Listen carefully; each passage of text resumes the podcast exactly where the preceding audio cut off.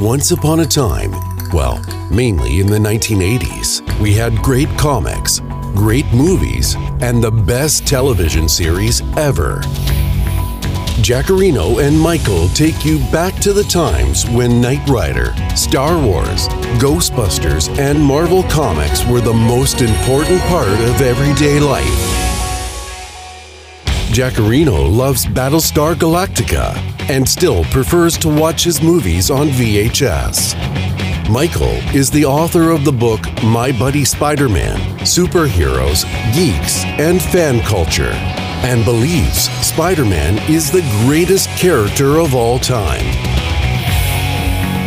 These two retro archaeologists bring you Retro Smash, or as the Incredible Hulk would say it, Retro Smash, a monthly podcast about everything geeky and retro. Because we will never be too old for this shit. So get into the DeLorean and let's go back to the past. Ja, we zijn er gewoon. We zijn er gewoon. Hey, dit, dit Goedenavond. Ging, de goede avond, het ging helemaal goed. Ik heb, ehm, Michael, ik heb ehm, eh, weer wat gedaan. Ik heb onze uitzending natuurlijk op de Retro Smash kanalen. eh, op eh, YouTube. Dat is trouwens wel belangrijk. Als mensen dit via YouTube kijken, dat is wel een dingetje. eh, op, dan moeten ze even subscriben. En natuurlijk even op het belletje klikken. Dat is natuurlijk wel belangrijk. Want anders, eh, ja, dus een beetje. En want we, we are growing. Maar ook op LinkedIn. Ik heb weer gedaan, want ik had eh, vandaag eh, hebben we ook Carolien Koetsenruiter in de uitzending. En ik had met haar erover gezegd. Gewoon op LinkedIn. Want het is vrijdagavond. En dit is echt de manier waarop wij losgaan met onze geekness en onze 80 fan, 80s fanboy ding. En samen met de fans van Retro Smash. Dus het is niet echt een. het is niet een, een, een, een Michael Minnebo uitzending of een Advertising uitzending. Maar gewoon, ja, hoe noem je dit eigenlijk? Een team-up? Ja, dit is een team-up. Dat is mooi. Een, marvelous team-up. Ja, hè? Oh, wat leuk. En, Ja, en, en, ik wel. en ik krijg, we krijgen heel veel eh, dingen binnen. Even kijken. Ja, ik kan het niet allemaal laten zien. Maar eh Taranki is natuurlijk weer aanwezig. Superman. Hi, guys. Leuk. Hey, Carolien. Ja, die gaan we zo bellen. Carolien eh Leuk. Koetsenruiter. Ja, leuk. Dat me echt op. Oh ja, de webcam. Even kijken, even kijken. Ik lees het. Goedemorgen, net met ontbijt op. Zit lekker aan de koffie. Oh ja, natuurlijk, want hij woont in Nieuw-Zeeland. Onze fan. Ja, ja. Even kijken. En jullie zijn er gewoon, zeg. Ja, dus ik vind het ook ongelooflijk. En dit is een mooi Hey, begin. Peter. Party on, Michael. Party on, Jack. Maaike. Ja, helemaal goed. Ja, weet je, Jacques. Ja. Jij had natuurlijk op ons Instagram-account geplaatst wat je, de vraag welk t-shirt je aan ging doen. En toen had Ja. je aan mij gevraagd welke, welke t-shirt ga jij aandoen. En toen heb Ja. ik daarover zitten nadenken. Serieus. Echt waar? En ik, ja, wat we hebben natuurlijk vandaag, ja, ik zit wel eens heel erg na te denken. Eh, dat, eh, oh, wel of geen koffie zetten, dat soort dingen. Hele belangrijke zaken. Wie, op wie ga ik stemmen in Ja, de precies. presidentsverkiezingen? Dat soort dingen denk ik dan over na. Nee, ik dacht, ehm, we hebben het natuurlijk over horror vandaag. Dus in plaats van een t-shirt aan te doen van een Marvel character, dacht ik, wat is nou de engste horror die je kunt voorstellen? Dat is die gozer of die vrouw die er heel normaal uitziet en Ja. dan opeens met een bijl tevoorschijn komt. Dus Ja, ik heb precies. met gewoon een kloffie aan. Oh, je bent eh, een beetje, maar het is een beetje zo'n Texaanse eh mass murderer bij nu. Weet je wel, van, waarvan je niet verwacht. Dat ik bij jou even ga tanken. En Ja. dat ik bij je ga afrekenen. En, en als ik bij jouw toonbank sta, dat je dan even de deur van je winkel dicht doet en me heel gemeen aankijkt. Ja, je betaalt niet met creditcard, maar je betaalt in liters bloed bij mij, zeg maar. Ja, precies. Ja. Dat is, eh, dus ik dacht, dat, dit, is, dit is het ergste wat je kan tegenkomen in een donker steegje. Ja, Ja. Niet per se dit hoofd misschien, oh wel, dat misschien ook nog wel. Maar in ieder geval het shirt. En dat je dan denkt van, ehm, oh, dat is een vriendelijke man, die geeft me wel een lift. Je weet het niet, je weet het niet. Ja. Je weet het niet. Oh, Dus, ehm, dus ik dacht, dat doe ik dat aan, weet je. oh nee, dus eh, dat is je goed gelukt. Heb je ook een bijl achter je?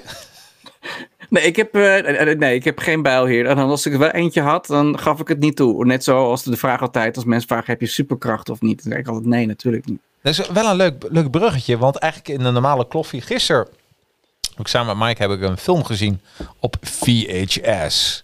Terror in the Isle. Oeh. En het was echt zo'n slechte film. Ik, ja, ik, ik draai hem nu even hierachter op kantoor. Dus even ook op VHS, daarom zie je ook dat flikkerende beeld. Komt jou deze scène trouwens bekend voor, die nu wordt afgespeeld? Dit is- Eh, ja, ik zie het heel moeilijk. ja, het is... eh, Kun je, eh, niet per se. nee, hè? Ik kan hem... Vertel. Nou ja, ik weet, het zijn allemaal scènes achter elkaar. En dat is was een, na- een van de nadelen van, eh, van dit gebeuren. Eh, dat eh, we zaten te kijken. Soms zagen we een scène en dachten, oh, dat kan wel leuk zijn. Maar hij werd niet, ja, hij werd niet echt, echt, echt, echt. Daaronder kwam niet de titel van de film in beeld. Dus en dan Oh. dacht ik echt van, oh, dat is wel jammer. Want ja, soms denk je van, ja, dat kan wel eens leuk zijn. Maar goed, dus dit Dus ging de hele een tijd door. compilatiefilm is het. Ja, eh, op de, op de VRS-band staat van STV Horror. is toch grappig?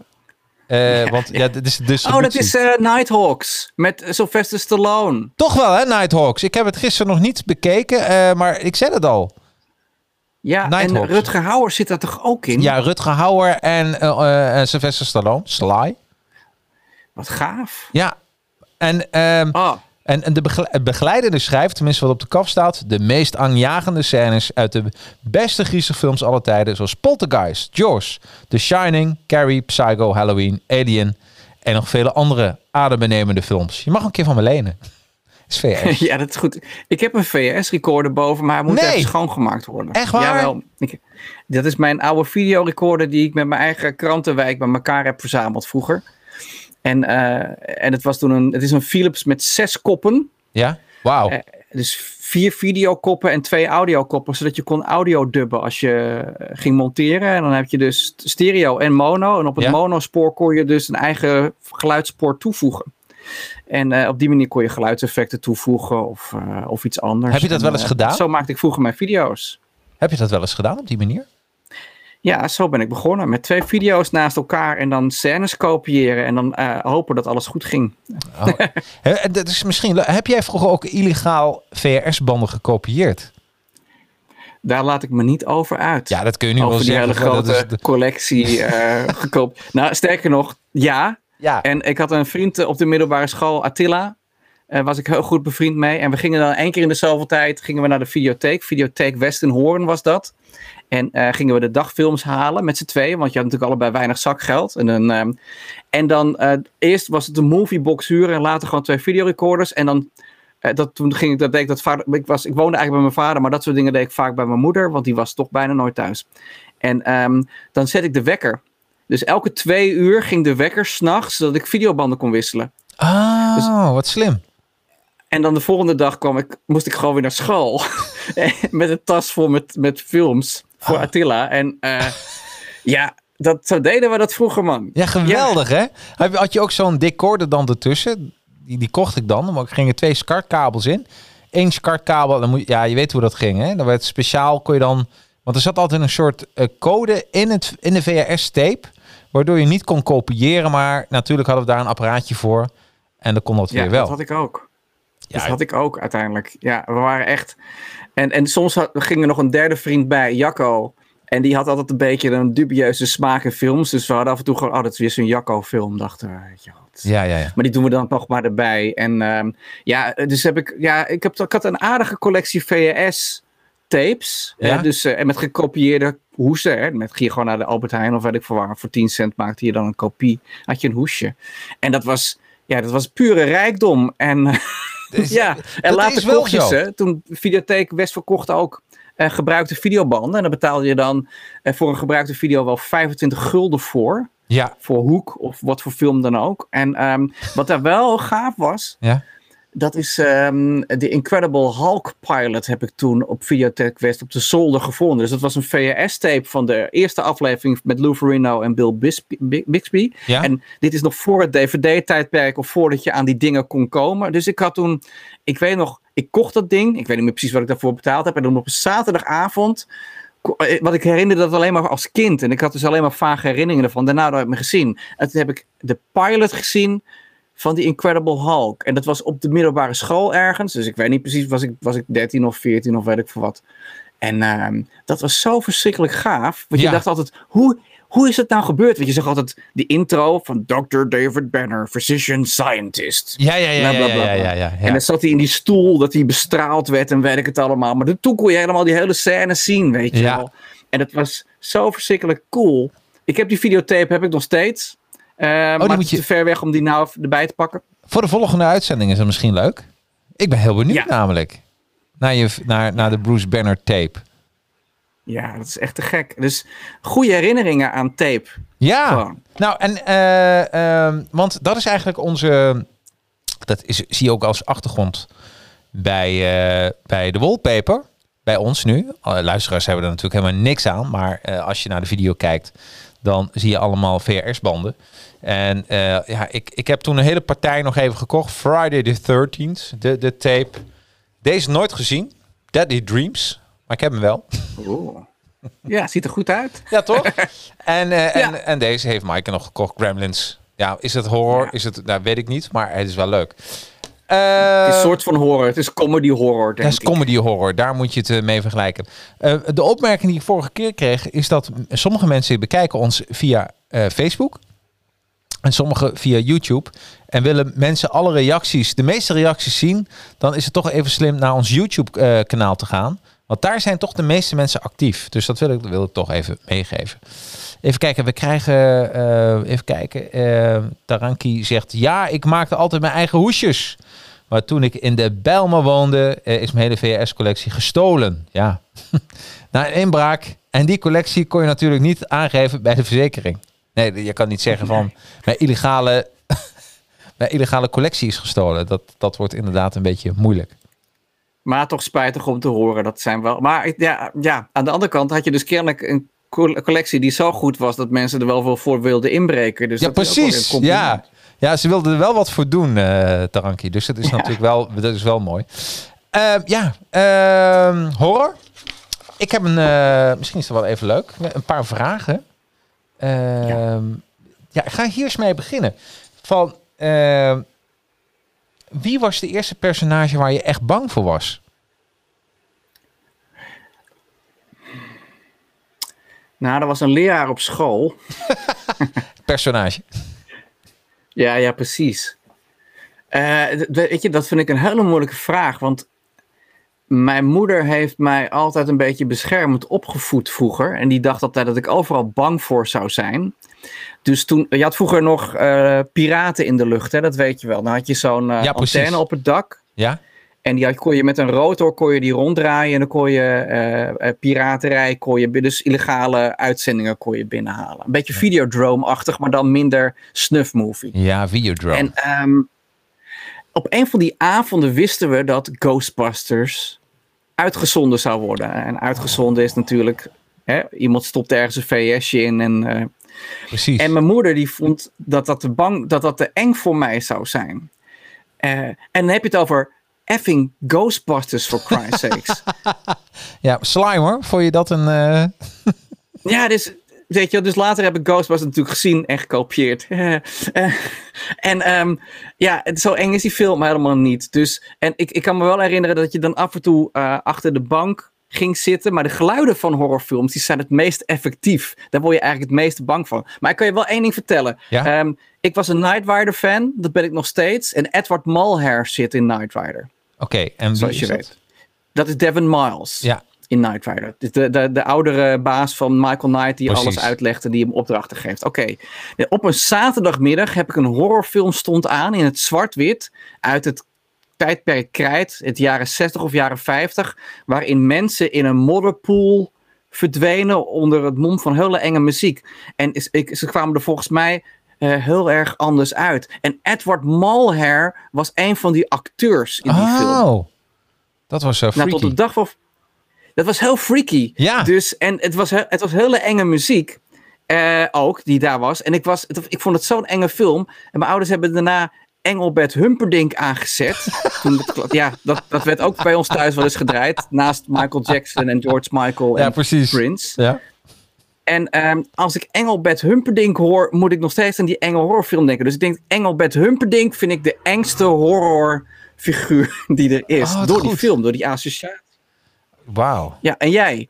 Nou ja, ik had er gisteren over met Maaike. En, en, eh, en toen hadden we het erover. Toen zei ik, en nu eh, ze is het dus mee eens, zij, bij haar is het ook zo.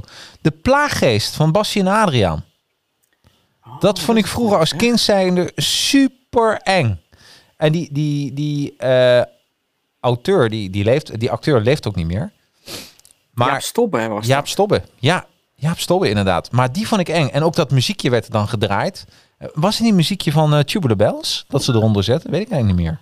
Ja, het was van The Exorcist volgens mij wat ze daaronder hebben gezet. Ja, van Tubular Bells. Michael oh, de Tubular. Bells. Oké, dat is van The Exorcist. Oké, Ja. ja. Maar jeetje man, ik, ik, eh, dat vond ik vroeger zo eng. Daarom heb ik een, als kind zeide heel lang niet Bassie en Adriaan gekeken. Omdat ik altijd bang was dat de plaaggeest weer terugkwam. Ja, ik snap dat. Die vond ik ook eng, nou je het zegt. Ja, dat vond ik echt... Misschien is die wel enger dan Engelbert Humperdinck. ik denk, misschien is het Engelbert Huppert. ik weet het niet. hè. Dat zou kunnen. Dat zou John zegt het meisje uit de ring. Al had ik toen mijn rijbewijs al lang. Ja, weet je, ja, ja dat, dat snap ik, John. Dat, dat is ook wel een enge film. Eh, maar je moet gewoon die videotape niet kijken. Nee, Niks aan de hand. niks aan de hand. Nee, nee. En die vrouw was inderdaad niet door een ringetje te halen. Even kijken. Ik heb En trouwens wel Ja? op eh, de Comic Con eh, een cosplayer gezien. Die ging als dat meisje uit de ring. Dus die had de hele tijd een tv, sleepte ze achter zich aan. En dat was zo fantastisch. Dat was echt zo fantastisch. Dat is echt, echt zo'n coole... Als, ik weet niet of ik haar ooit nog zie, maar dat was echt een van de coolste cosplayers die ik ooit heb ontmoet. Ja, Ja. jeetje, man. Nee, nee. En was het, waar was dat? In Nederland? Of? Ja, en de Comic Con eh, in Utrecht. Dus In in, Utrecht. de Dutch Comic Con, die nu uitgesteld is weer tot juni volgend jaar. Ja, Eh, want ze zouden eigenlijk in november plaatsvinden. En het, toen, kwamen het, toen kwam het komisch duo Mark en, eh, en Hugo komen in, op de buis. En die zeiden van, nou, we hebben 2020 hebben we gecanceld. Ja. Dus eh, alleen als je naar de kerk gaat mag je met 30 plus. Want jullie worden toch beschermd door God. Dus dat maakt niet uit. Maar alle andere feestjes gaan gewoon niet door. En toen zei de Comic Con, oké, dan, dan kappen we er ook even mee. Maar ik, dus het wordt eh, juni eh, 2021. De vraag is alleen, ja, is dat niet een beetje te vroeg gepland nog? Ik denk dat we 2021 ook gaan cancelen, denk ik. Denk je niet? ja, absoluut. Dit, dit gaat nog een tijd duren. Dit is, dus, dit is nog niet meteen klaar. Nee, dit is in Nee. 2021 zeker nog. En eh, eh, ja, weet je, we, nou ja, weet je, dan, dan gaan we het over het, het C hebben. Toch? Eh, Ja, ga, we hoeven het niet bij naam te noemen verder. Nee, is, nee. Maar iedereen snapt wat, waar we het over hebben. Precies, maar dit, Ehm, dit, dit blijft nog wel een tijdje. Ik bedoel, ja, ik, weet je, ik, ik ja, het hele, alles wat er nu gebeurt, weet je, maar het heeft ook al mooie kanten. Want nu kun je wel lekker, eh, eh, eh, ja, ik weet niet, het, geeft ook een bepaalde rust, vind ik. Vind je niet? Ja, ik blijf. Ja, dat wel. Maar wat ik wel ironisch vind, is Halloween is ook gecanceld dit jaar. Dus het, het, het feestje waar je normaal gesproken mensen bang maakt, hè, eh, is een beetje het idee. Of als je als eng figuur gaat, is gecanceld omdat mensen bang zijn voor een virus. Nee, maar er, dit, zat, er zat ergens iets ironisch in. nou, volgens mij is het niet gekend. Volgens mij zitten we gewoon in de extended version van Halloween. oh, dat kan ook. Dat is, het het gaat gaat, het hele jaar, elke dag. Het gaat gewoon door. Ik zie trouwens dat John zegt, de lift maakt ook indruk op mij trouwens. Dat vind ik een goede John. Want dat was, mijn, Ja. ik, ik heb hem hier echt op staan. Eerste schrik-effect is de lift. En dat was voor mij echt, eh, ik weet nog wel dat ik, eh, ik eh, was samen met mijn broer, was ik, eh, ik was een jaar of, wat zal ik zijn? Het was al in het noorden. Dus ik zal een jaar of elf zijn geweest, elf, twaalf. En dan, weet je, dat je zo slaapdronken op de bank zit. Weet je, dus echt een beetje aan het weg, wegdutten. En op dat moment in de lift kwamen die, die kabels naar beneden. En die hingen die man op. Weet je, die trok hem zo omhoog. En dat die man werd, werd gekild. Dat, in de lift. Nou, dat was voor mij een trauma. Ik weet nog dat ik echt aan het huilen was. Ik raakte helemaal in paniek. Want op het verkeerde moment zag ik inderdaad dat. En dat was voor mij het, het eh, dat was mijn allereerste schrik-effect. Dat ik weet. En dat ik dat echt, dat ik dacht van wow, ja. En, dit, en daarna nooit meer gehad als man zijn natuurlijk. Moet ik ook even meteen eh, Natuurlijk goed, eh, moet ik ook even erbij vertellen. Maar dat was, dat, dat was, dat was toch wel eh, Jacques in de lift. Ja, dat was toch wel een dingetje. Bij jou, had jij, weet je nog jouw allereerste echte grote schrik-effect? Wauw, dit zijn moeilijke vragen, man. Nou, de vraag is Eh, makkelijk, maar om te beantwoorden. Ja, wat ik denk, jeetje, Mina. Nee, weet ik even niet. Ik, daar kom ik nog op terug. Ik zet even een joker in. Er zet een joker in. Nou, ik, ik ben eens met Taranki. Gewoon, eh, we gaan het over nep horror hebben. De we bewaren wel. Wat heb jij gekeken? Heb jij nog iets extra's gekeken voor deze aflevering? Ja en nee. Ehm, ik, ik heb namelijk, ehm, ja, dat klinkt een beetje vaag. Wat ik doe is in november ga ik elke avond een film kijken. Om mijn Netflix-lijst een beetje uit te dunnen van de nog te kijken films. Maar daar ben ik eigenlijk vorige week al een beetje mee begonnen. Dus ik heb um, The Shining gekeken. Want oh, dat is echt wel een jaren tachtig film hè, van uh, Stanley. Van Stanley, de verschrikkelijke Kubrick. Um, want die, die man die martelde zijn acteurs om het effect te krijgen wat hij ja. wilde hebben. En als je dat weet, kijk je toch heel anders naar die films en met minder bewondering eigenlijk. Ik denk, wat een lul is het ook eigenlijk, die Stanley Kubrick. Maar goed, het is wel een hele goede film en ik hou van Jack Nicholson. Um, dus die heb ik gekeken. En, en, en niet jaren tachtig horrorfilm die ik heb gekeken is Insidious. Die is uit 2010 ja? van uh, James Wan. En uh, Insidious 1 en 2 heb ik gekeken, want het is eigenlijk één verhaal. En dat is eigenlijk een beetje poltergeist. Ja, Qua, uh, ja, qua alles eigenlijk. Dus daar hebben ze echt wel een potje mosterd of twee vandaan gehaald bij Poltergeist, vond ik. Maar dat vond ik wel een hele effectieve film. Dus die heb ik gekeken. Maar wat ik eigenlijk een hele. Ja, ik ga, dit is eigenlijk helemaal geen horrorfilm die ik je nou genoemd. Maar ik pak even mijn telefoon erbij. Want ik maak dus ook een screenshot dan altijd. Dan kan ik oh later, ja, kan, later. Weet ik nog wat, wat, ik, wat ik heb gezien, zeg maar. Uh, even kijken of ik hem zo snel kan vinden. Uh, A Beautiful Day in the Neighborhood. Ik weet niet of je dat kan zien zo. Uh, iets meer, ja, iets. Niet echt. Nee, nee, niet echt. Maar waar gaat hij over? Nou, dit vind ik toch zo'n prachtige film is dit. Dit gaat over... Klik hem even weg. Tom Hanks heeft de hoofdrol. En uh, het gaat over... Uh, God, dan ben ik zijn naam kwijt. Echt, aardeverkalking komt vroeg dit jaar. Ja, dat gaat snel. Even kijken hoor. Oh ja, Mr. Rogers. Ken jij Mr. Mo Mr. Rogers? Uh, dat is toch ja, met die film met Tom Hanks, inderdaad. En dat was vroeger Ja. een zo'n zo'n kindervriend. Ja, maar dan niet een pedofiele kindervriend, gelukkig.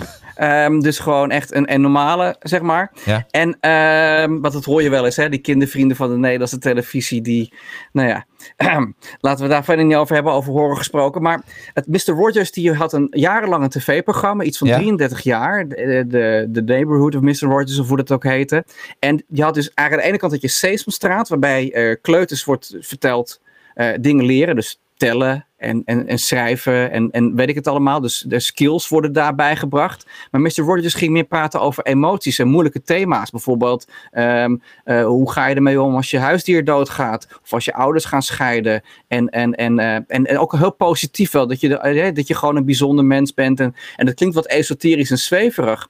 Maar ik heb nou die film gezien en dat gaat eigenlijk over een, eh, een journalist van Esquire, die vervreemd is met zijn vader. Die krijgt de opdracht om een eh, kort interview met, dus met Mr. Rogers te doen. Oké. Ehm, en ik, ik, ik kan me voorstellen dat bijna niemand weet wie Mr. Rogers is. Maar toevallig drie maanden geleden kijk ik een fragment op YouTube van Mr. Rogers. Die de filmset bezoekt van die Incredible Hulk. De serie waar we het net over hadden. En dat ging dan over pretending. Dus dat, dat, dat acteurs dus maar dingen doen alsof. Weet je, dat het allemaal niet echt is. Om die kinderen een beetje dat concept bij te brengen. En ehm Mr. Rogers is zo'n aparte figuur. En Tom Hanks doet dat zo goed. Dat het is een mierzoete film. Ja? Maar deze jongen hield het niet droog. En dat bedoel ik niet mee dat ik incontinent ben, maar dat ik echt emotioneel geraakt was door het spel van, van Hanks. En eh, Matthew Rice, die speelt er ook in. Die is van The Americans. Dat is eigenlijk een eh, foute Rus in The Americans. Eh, maar hier doet hij, is hij niet, geen foute Rus, gelukkig. En Mr. Rogers, als, als die man echt de genuine article was, dus wat Tom Hanks re- representeerde in deze film, Ja? Dan was dat misschien wel de liefste en aardigste individuen die ooit op deze fucking aarde heeft rondgelopen. Fucking Jezus is er niks bij. En ehm maar het is, het is zo, het is, het, je weet al welke kant het natuurlijk op gaat in Ja, zo'n ja, ja. film. Maar, maar wat heel leuk is, ze hebben, de film begint alsof het een tv-programma van Mr. Rogers is. Want ze hadden altijd een maquette en die gaat dan, die zoomt in in een straat en dan gaan we naar zijn huis. Ja, ja, ja. En dan doet hij, komt hij het huis binnen en dan doet hij zijn- zijn jas uit en doet hij andere schoenen aan en dan zingt hij ondertussen een liedje. En als we dan naar een andere locatie gaan, dan zoomden ze weer uit op de maquette en dan gingen ze naar die andere plek toe. Want ze gingen ook locatiebezoek doen en dat soort dingen. En dat heeft die film ook als vorm. Dus de eerste vijf minuten denk je als volwassene, wat de F zit ik in godsnaam te kijken. Vooral wij Nederlanders. die Ja, misschien prima, want wij zijn er niet mee opgevoed. Nee. Maar ik denk Amerikanen hebben daar wel een, een goede aan. En eh, je, op een gegeven moment, je, geeft je eraan over of niet. Hè? Het is net als met een sauna, zeg Ja, je maar. Geeft je denkt eraan over of je is- geeft over. Zeg je? Ik zei, je geeft je eraan over of je geeft over? Of je geeft over. Ja, een van de twee. Eén zeg van de maar. twee. Dus als je, ja. Ja, nou, dat is, dat is geen horror. Ja, misschien voor, voor hele sceptische mensen is dit wel pure horror om dit te moeten kijken. Ja. Maar Jezus Christus, wat een leuke film. Ja. Echt, eh, ja, echt, echt puikwerk. En ehm, ja, gewoon fijn. Geen horrorfilm. Maar goed, eh, we hebben elke dag een horrorfilm. Want dan zijn er weer verkiezingen in een bepaald land. En dan wordt er weer eh, via de post fraude gepleegd of niet. Het is, elke dag is een thriller, weet je? ja, precies. Dus, oh, dus ook een van de langslopende series nu. Toch? ja. Op wie heb jij gestemd eigenlijk? Wie? Ik? Ja, nee, ja. Weet je, ja, ik moet zeggen, ik vind het toch wel jammer dat, eh, dat, eh, dat Trump het Witte Huis moet verlaten. Ik bedoel, het, het zorgt er toch voor enig, eh enige andere... daarvoor was politiek een beetje saai. En nu steeds als hij naar voren kwam, dacht ik, oh, daar gaat weer wat gebeuren. Dus dat is, dat is, dat, dat, ik, we missen hem nu al. Ja, ja, het was wel leven in de brouwerij. En mensen zeggen heel vaak, hij doet altijd zo dom. Maar ik denk, wacht even. Nee, Als je een reality zakenman bent en het lukt je om in het Witte Huis te komen, volgens mij ben je dan niet zo dom. Nee, nee, nee, nee, Want- Nee, wat, wat, ik, wat ik wel heb gedaan, is een mooi bruggetje naar onze, naar onze uitzending. Ehm, ik, eh, heb, eh, eh, ik volg Stephen King op Twitter. Zelf doe ik niks op Twitter, maar ik volg hem wel. En eh, nou, de- even een tip. Ga zijn tijdlijn lezen over eh, Trump en over de verkiezingen. Want eh, ehm, ehm, er zit- er zit- een interview bij. Hij zegt, nou, dit had ik zelfs niet kunnen bedenken. Deze horror. Dat is echt heel grappig. Ja, dat is echt een aanrader. Nou, over horror gesproken. Ik, da- daarna hou ik er al voor op hoor. Want, Ja. Maar het heeft me toch gefascineerd deze week. Ik, ik hou van Amerika. Ik ben een hamburgerliefhebber. Dus dat gaat meestal in één moeite door. En ik hou van Amerikaanse films doorgaans. Tot het woke-tijdperk zo'n beetje. En ehm, ik volg dat dan toch. Hè, ik heb er ook gewoond natuurlijk. Dus ik heb een band met, eh, met sommige mensen en staten daar. En ik denk, hoe kan het dat een rijk land als Amerika met eh, heel veel politici, dat ze uiteindelijk met deze twee kandidaten komen. Dat dat de uitslag is. Dus aan de ene kant heb je gemummificeerd fossiel, oftewel Joe Biden. Over horror gesproken, als, die man, als je die man een hand geeft, dan heb je op een gegeven moment die hand gewoon in je hand, weet je wel. Dat is gewoon, dat ziet er... Ja, laten we eerlijk zijn. En dan aan de andere kant heb je zo'n... De blob. zo'n zo heb je Dr. Doom Ja. als presidentskandidaat. En ehm, eigenlijk, eigenlijk, eigenlijk is het toch eigenlijk, eigenlijk gewoon. Er valt zoveel te genieten van het dagelijks leven. Ja, daarom. Daar, daar, daar- dat zeg ik. En dat, dat ga je. En, en, en wat ik dan heel grappig vind, is de, de, de nummer één high-tech land van, eh, van de wereld. Eh? Silicon Valley, Amerika. En, en, ze zijn, en ze stemmen gewoon via de post. Dat vind ik ook Ja. grappig. Dat ik denk van dit slaat ook nergens op. Hè. We kunnen wel met z'n allen betalen via de bank. Want dat, dat moeten we vertrouwen. Maar om eh, even een kruisje te zetten om een digitaal formulier. Nee, dat, is, eh, dat wordt niet vertrouwd. Nou, dat zegt dan ook iets, hè?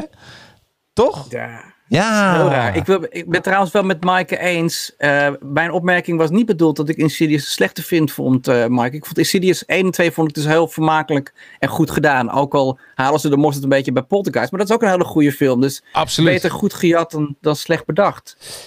Nou, dan even een leuk Ja. bruggetje naar, eh, Ja. naar de soundtrack van de week. Want eh The Lost Boys. En ehm, daar hebben we iets over. Daar hebben we iets speciaals. Want eh The Lost Boys heeft een geweldige soundtrack. Dit is, dit is ook mijn favoriete horrorfilm trouwens. Komen we daar even bij jouw favoriet. Maar we kunnen even iemand bellen. En die ga ik nu bellen. Dus die denkt van, oh, die denkt, oh, ik moet nu mijn telefoon pakken. Ja. Ik ga eens even kijken. Heb je, ken je de film trouwens, eh, The Lost Boys? Ja. Ja, natuurlijk. Die heb ik een paar maanden geleden nog eh, opnieuw gekeken, omdat ik daar heel erg zin in had. Het is een hele gestileerde goede film van Joel Schumacher. Ja. En hij maakt heel erg handig gebruik van vampieren die vliegen. Maar je ziet ze niet vliegen, je ziet alleen maar de camera de hele tijd. Je hebt point-of-view shots boven, boven het landschap en weet ik het allemaal. Dat vond ik heel effectief. Een goede film Jack. met Kiefer Sutherland. Oh, kijk, we hebben even iemand in de uitzending. Dus Carol, Carolien, Carolien Koetseruiten. Welkom, Carolien. Hi, hallo. Ah, hallo, hi. En eh, de, de, de kijkers en luisteraars denken, eh, waarom Carolien? En wie is Carolien? Nou, Carolien is, eh, is onder andere auteur van het boek Jij moet je bek houden. Bam. Bam. Ook Ja. een horrorfilm aan zich voor veel mensen. Conflicten. Ja, Ja. Het, dat gaat inderdaad over conflicten. Nou, als mensen daar benieuwd naar zijn, even de uitzending bekijken van Advertising Heroes. Die aflevering 72. Gaan we een heel leuk gesprek, hè, Carolien? Over jouw boek.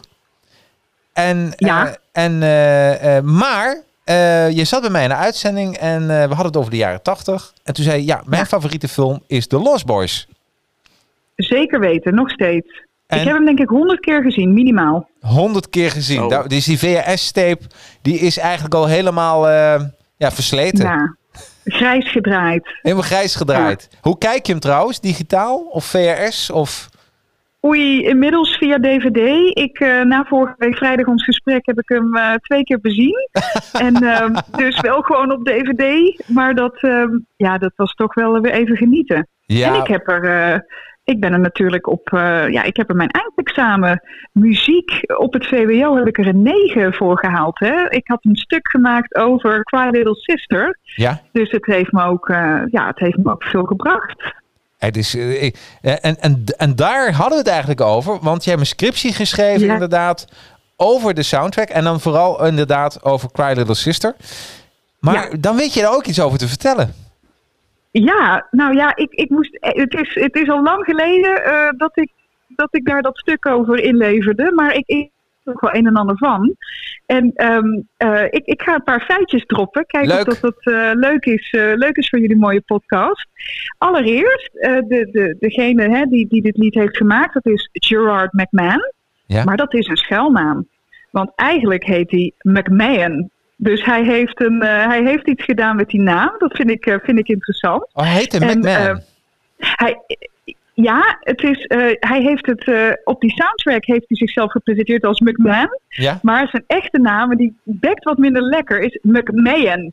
Oh. Dus hij heeft, eh, hij heeft daar iets mee gedaan. Maar goed, laat onverlet dat hij hartstikke geniaal bezig was. En dat hij dit niet, althans de, de, de, de beat die was er, maar hij heeft de tekst in een half uur geschreven. Dus in 2,5 uur waren ze klaar met zowel die, die mooie rustige beat waar dat lied mee start, als de tekst. Wauw. En Gerard McMahon, ik eh, noem hem toch maar even bij de naam die hij, eh, die hij, eh, die hij prefereert. Hij heeft zonder één stukje van de film gezien te hebben, heeft hij het geschreven. En de bedoeling van, van dit lied was dat hij eigenlijk de uitstraling wilde zoeken dat het gaat om een afgewezen kind wat hunkert naar familie. Oh, wat mooi. En is, zou dat een beetje dat zijn gekozen vanwege die foto op die melkpak van die kinderen die dan ontvoerd worden? Eh, zou kunnen, maar jij eh, gaat misschien nog wel iets meer vertellen over de Lost Boys. Dat het ook een verwijzing is naar Peter Pan. Hè? Ja. En eh, de, de, ja, de jongens die nooit op wilden groeien. En uiteindelijk natuurlijk allemaal Wendy, die moeder, die rol, die missen. Dus ik denk zeker dat daar een, een, een leuk linkje ligt. En wat ik ook nog een, een, een grappig feitje vind, is dat de track zelf en eigenlijk die soundtrack, die is maar blijven hangen op nummer 15 in de Billboard 200. Ja. Dus die is eigenlijk ehm, eh, later, is, is, hè, toen, toen die film scoren, is die soundtrack ehm, eigenlijk ook nog steeds relevant. Want je ziet dat Marilyn Manson heeft een cover in 2018 uitgebracht van Cry Little Sister.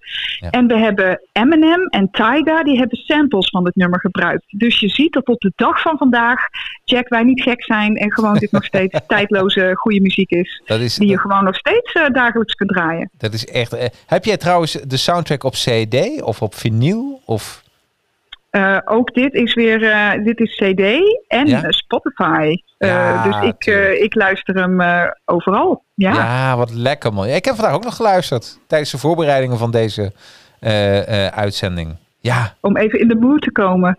ja. Heb, heb jij nog een vraag, Michael, aan eh Caroline over haar fandom? Ja, absoluut, Carolien. Leuk dat je in de uitzending bent trouwens, dankjewel. Ehm wat is het aan de Lost Boys dat je deze film al honderd keer bezocht hebt?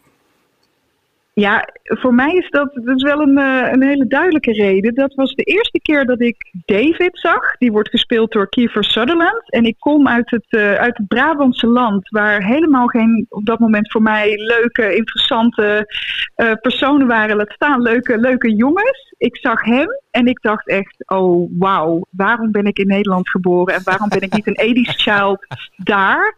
Alleen ja, dat, dat was niet zo. Dus ik, ik, ik was echt, ja, dit klinkt heel triest, maar het is wel waar. Ik was verschrikkelijk verliefd op, eh, op David.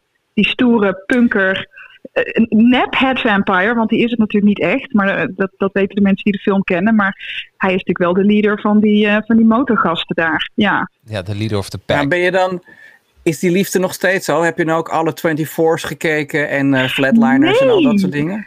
Nee, voor mij, ik heb, daarna speelde hij in Young Guns, vond ik ook nog leuk. Maar daarna dacht ik echt, oh nee, je bent voor mij, Kiefer Sutherland, nooit, ja, je hebt nooit die rol, die presence kunnen evenaren. Dus nee, dat, eh, dat, eh, dat doet het niet voor mij. Nee, nee, het was echt David. David voor, David Ja. na, maar niks daarna Yes. eigenlijk, toch? Klopt. Dus, ja, ja, dus Ja. ik kan me voorstellen.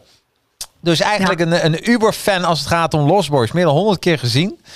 En, eh, en de soundtrack ook nog... eh, nog eh, hey, heb je trouwens die vervolg ook nog gezien van de Lost Boys? Tribes is het en nog, nog iets.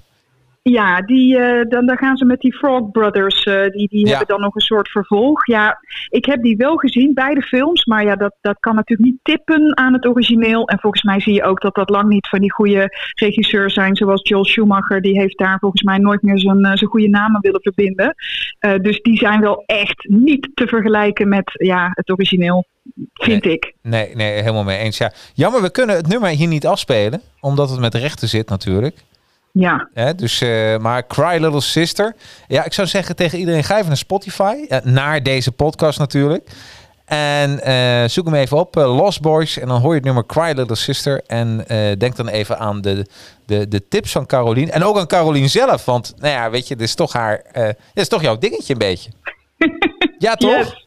ja helemaal. Ja, Nou. nog steeds. Hey, helemaal goed. En trots op. Ja, zo is dat. Nou, hey, eh, Carolien, bedankt voor deze feitjes. Zijn we iets vergeten? Wil je nog iets toevoegen? Nee, eh, ik ben benieuwd naar de rest van de aflevering. Laat die eh, horror eh, kennis van jullie maar, maar flink shinen. Ik, Af- ik luister en kijk graag mee nu. Leuk. Nou, dat gaan we doen. Oké, hey, bedankt Carolien. Yes, bye bye. Yo, hoi hoi. Hij is ook leuk, hè? Gewoon een, een, een, iemand in de uitzending. Gewoon via de telefoon. Dat is, dat is ook toch wel grappig. Ja, absoluut. Moeten we vaker doen. Ja. Eh, bijvoorbeeld degene die die vraag heeft bedacht voor ons vandaag, die moet ik hier in de uitzending komen. ja, dat is een Maaike. M. Eike. Dat is niet haar echte naam. ja, ja dat is, daar hadden we het al over. Hè? Dat zei jij al. Dat is eh, hartstikke leuk. Ja, dus Maaike, je moet er wel een keer aan geloven. Ik denk volgende keer al. Even kijken. Beep van de maand. Daar hadden we ook over. Ja, Beep die heb de jij maand. uitgezocht, hè? Ja! nou, eigenlijk samen. We waren aan het bellen. En we- waren aan het, eh, ja, we waren erover aan het nadenken. En ik laat er even zien, de beep van de maand. Ja, ik weet niet of Eh, moet je... je ons even weghalen Ja, moet even- of niet? Ja, ik weet maar dan horen mensen ons niet meer. Even kijken, ik doe het even anders. Oh, Want, eh, kun jij er wat over vertellen? Dan ga ik ondertussen haar plaatje even tevoorschijn toveren. Nou ja, wat kan ik, ik kan niet zo heel veel over haar vertellen, want jij hebt de research gedaan. Maar wat ik wel weet, is dat zij een bloedmooie vrouw was, weet ik nog. En dat zij opeens haar huid eraf trekt en er zit een reptiel onder. Ja man, Dat je denkt, what the fuck? wat, wat gebeurt Eh, hier? eh, laat, wat gebeurt hier, weet je wel? Dus je denkt, eh, ik was toen nog heel jong. Ik zei, alle mooie vrouwen eigenlijk, stiekem reptielen waar je voor moet oppassen. Hè, je zou er bijna gay van worden als je dat ziet. Maar ehm, ja, gelukkig viel het allemaal wel mee. Eh, in dezelfde eh, serie speelt eh, Freddy Krueger ook een rol. En doet hij ook heel goed. Ja, we hebben het natuurlijk over Vie. Ja, kijk, ik maak haar nu even wat groter. Maximize. Ja, de, het gaat dus over de, over de brunette. Ehm, en, en dat was, dat was, ja, dat, dat vonden we vroeger een mooie vrouw. En, en nu, ja, nu is ze wat ouder. Ik kan niet anders zeggen. Even kijken, ik had, la, ik had nog een foto van haar. Dat is, volgens mij zit ze daar hierbij. Kijk, hier is ze, zoals ze, ze opgespoten lipjes, zie je? Ja, Ja. 2012 alweer. Dit is echt, eh, ja, en eh, dus nu, nu plus acht jaar. Ja, volgens mij kan er heel veel bij, ja, kan heel veel gebeuren nog. Maar Ik ja, vind een hele aantrekkelijke oma. Zeker. toch? Ja, want, want dat is Ja. het. Het is nu oma. Maar hoe grappig toch dat dit, eh, ehm, ja, Diana, Diana van V. En, en hoe kwam ik hier eigenlijk op? Omdat ik, eh, ik had, ehm eh, Mike had de DVD V gekocht. Van de jaren 80, dus de, de science fiction horror serie. Ehm, en, maar ja, blijkt dat dat hier meer delen bestaat. Dus nu hebben we DVD 1 hebben we binnen. En we hebben nu via een, eh, een Engelse organisatie hebben de resterende DVD's besteld. Plus de Final Battle. Dat zijn iets van vijf dvd's bij elkaar. Dus we gaan... We hebben nu de eerste dvd gekeken. Nu gaan we de rest van de vier bekijken zodra die binnenkomt. En dan gaan we genieten van V. Maar ik moet nog steeds zeggen... Wat een goede serie is dat, V. Dus ik ben echt V Ja. gek. En Junior Press heeft destijds ook nog eh, een eh, comic uitgebracht, hè? Ja, dat klopt. Een strippenwerking. Ja, die heb ik helaas niet in de kast eh, staan hier. Eh, volgens mij is het van Kenneth Johnson, de man die ook die Incredible Hulk heeft gedaan. Dan hebben we weer een eh, linkje naar, naar Bill De Bixby comic, en zo. ja, als ik het precies. goed heb tenminste, of niet? Ik weet het niet. Maar ik, ik, ik weet dat ik heb maar één comic van, van V in mijn kast staan. Ehm, maar, maar nu heb ik het erover en ik heb nog niet meer gelezen. Dus ik weet bij god niet waar ik over heb. Ik heb zo'n slecht geheugen. Dat is het voordeel. Dat als, je, als ik al die comics heb uitgelezen, dan ga ik weer vanaf aan beginnen. beginnen. Dat had ik trouwens ook met, eh, met 24 van Kiefer Sutherland. Eh, die heb ik, eh, jarenlang heb ik, die, heb ik die gezien tot en met seizoen 7. We zijn laatst, nou laatst, een paar maanden geleden weer begonnen op Netflix aan het kijken van 24. En steeds vroeg Mike aan mij, en kun je dit nog herinneren? Kun je dat nog? Ik wist echt helemaal niks meer. Ik wist bij God, ik wist alleen nog wie Kiefer Sutherland was en Kim Bauer en dat die Terry eh, vermoord werd in het begin. Maar voor de rest wist ik echt helemaal niets meer. Ook niet de plotten niet meer. En en dat is ook zoiets raars, Michael, dat als je zo'n serie kijkt op adrenaline, wat heb je wel eens gezien, 24? Nou, dat is grappig dat je dat vraagt. Ik heb ooit het tweede seizoen gezien bij Veronica toen nog. Ja? En nou stond het op eh, Netflix. Ik denk, ik ga alles kijken, want ik ben ook fan van Keith Sutherland. eh Ja. Keither, moet ik zeggen. Eh, gewoon, alles wat hij doet is best wel tof. Behalve eh, Designated, Survivor. Dat is echt een hele slechte serie. nee, die vond ik ook leuk. Ehm nou ja, die is, de Survivor, hebben ze in het tweede seizoen hebben ze, speelt het zogenaamd zich af in Amsterdam. Ja. En dat hebben ze op, de, op, op een parkeerplaats gefilmd met een greenscreen. En hebben ze gewoon Amsterdam-achtig geprojecteerd. Toen Oh, was ik er klaar mee. oh, dat oké, helemaal niet. dit Ja. is- eh, we moeten toch eventjes van de babe trouwens. Jane, eh, net kwam de naam voorbij. Caprelis, die zei. Jane Ba-. Badler. ja, Jane Badler, dat is, dat is, de, Ja. dat is, de, de, dat is Ja. de, de dame in spe. Ja, precies. Eh, maar ik, ik ben dus nu bij het tweede seizoen van eh 24 en dan ben ik eventjes eh, op pauze gegaan, want het is, het is natuurlijk wel een beetje van dik hout zaag met planken. Wat, ik, wat me tegenviel is de tweede, ik vond het eerste seizoen heel goed en heel spannend. En echt Ja. je denkt van hoe gaat het? Zijn vrouw wordt ontvoerd en zijn dochter. Oh nee, eerst zijn dochter en daar zijn vrouw erbij. Ja, en, precies. Jeetje Ja. mina. Maar nou is de dochter weer in gevaar bij het tweede seizoen. En ik vind het helemaal geen verkeerde actrice om naar te kijken. Maar ik vond het een beetje, suspension of disbelief was wel een beetje, was Ja. een beetje weg, zeg maar. Nou, ik vind het een super spannende serie, maar het enige nadeel is, je, hij gaat van adrenaline naar adrenaline. En als je echt bij serie 3 bent, weet je echt niet meer hoe het plot ging van, van seizoen 1. Eh, dus je, je kijkt daarna als een goudvis. Je geniet van het moment, maar je bent het ook zo weer kwijt. Dat is echt niet normaal. Blub. Ja, blub. Het gaat echt zo snel dat eh Kiefer Sutherland trouwens, zijn voornaam, weet je waar, dat, waar die vandaan komt? Nee? Nou, dit, weet, nee, dit is echt een leuk feitje. Ken je nog, eh, ik weet niet of jouw moeder dat ooit heeft gemaakt. Je hebt zo'n soort yoghurtdrankje dat heet kefir. Klinkt heel chemisch. Ja, zoek maar eens op. Daar is hij naar vernoemd. Dus eh, volgens mij waren Donald en zijn vrouw een beetje hippies. Maar hij is vernoemd naar, Ja. dat, naar, eh, eh, naar het, het kefirplantje. En, daar, en dat doe je dan daar doe je wat mee. En dan wordt het een soort yoghurt.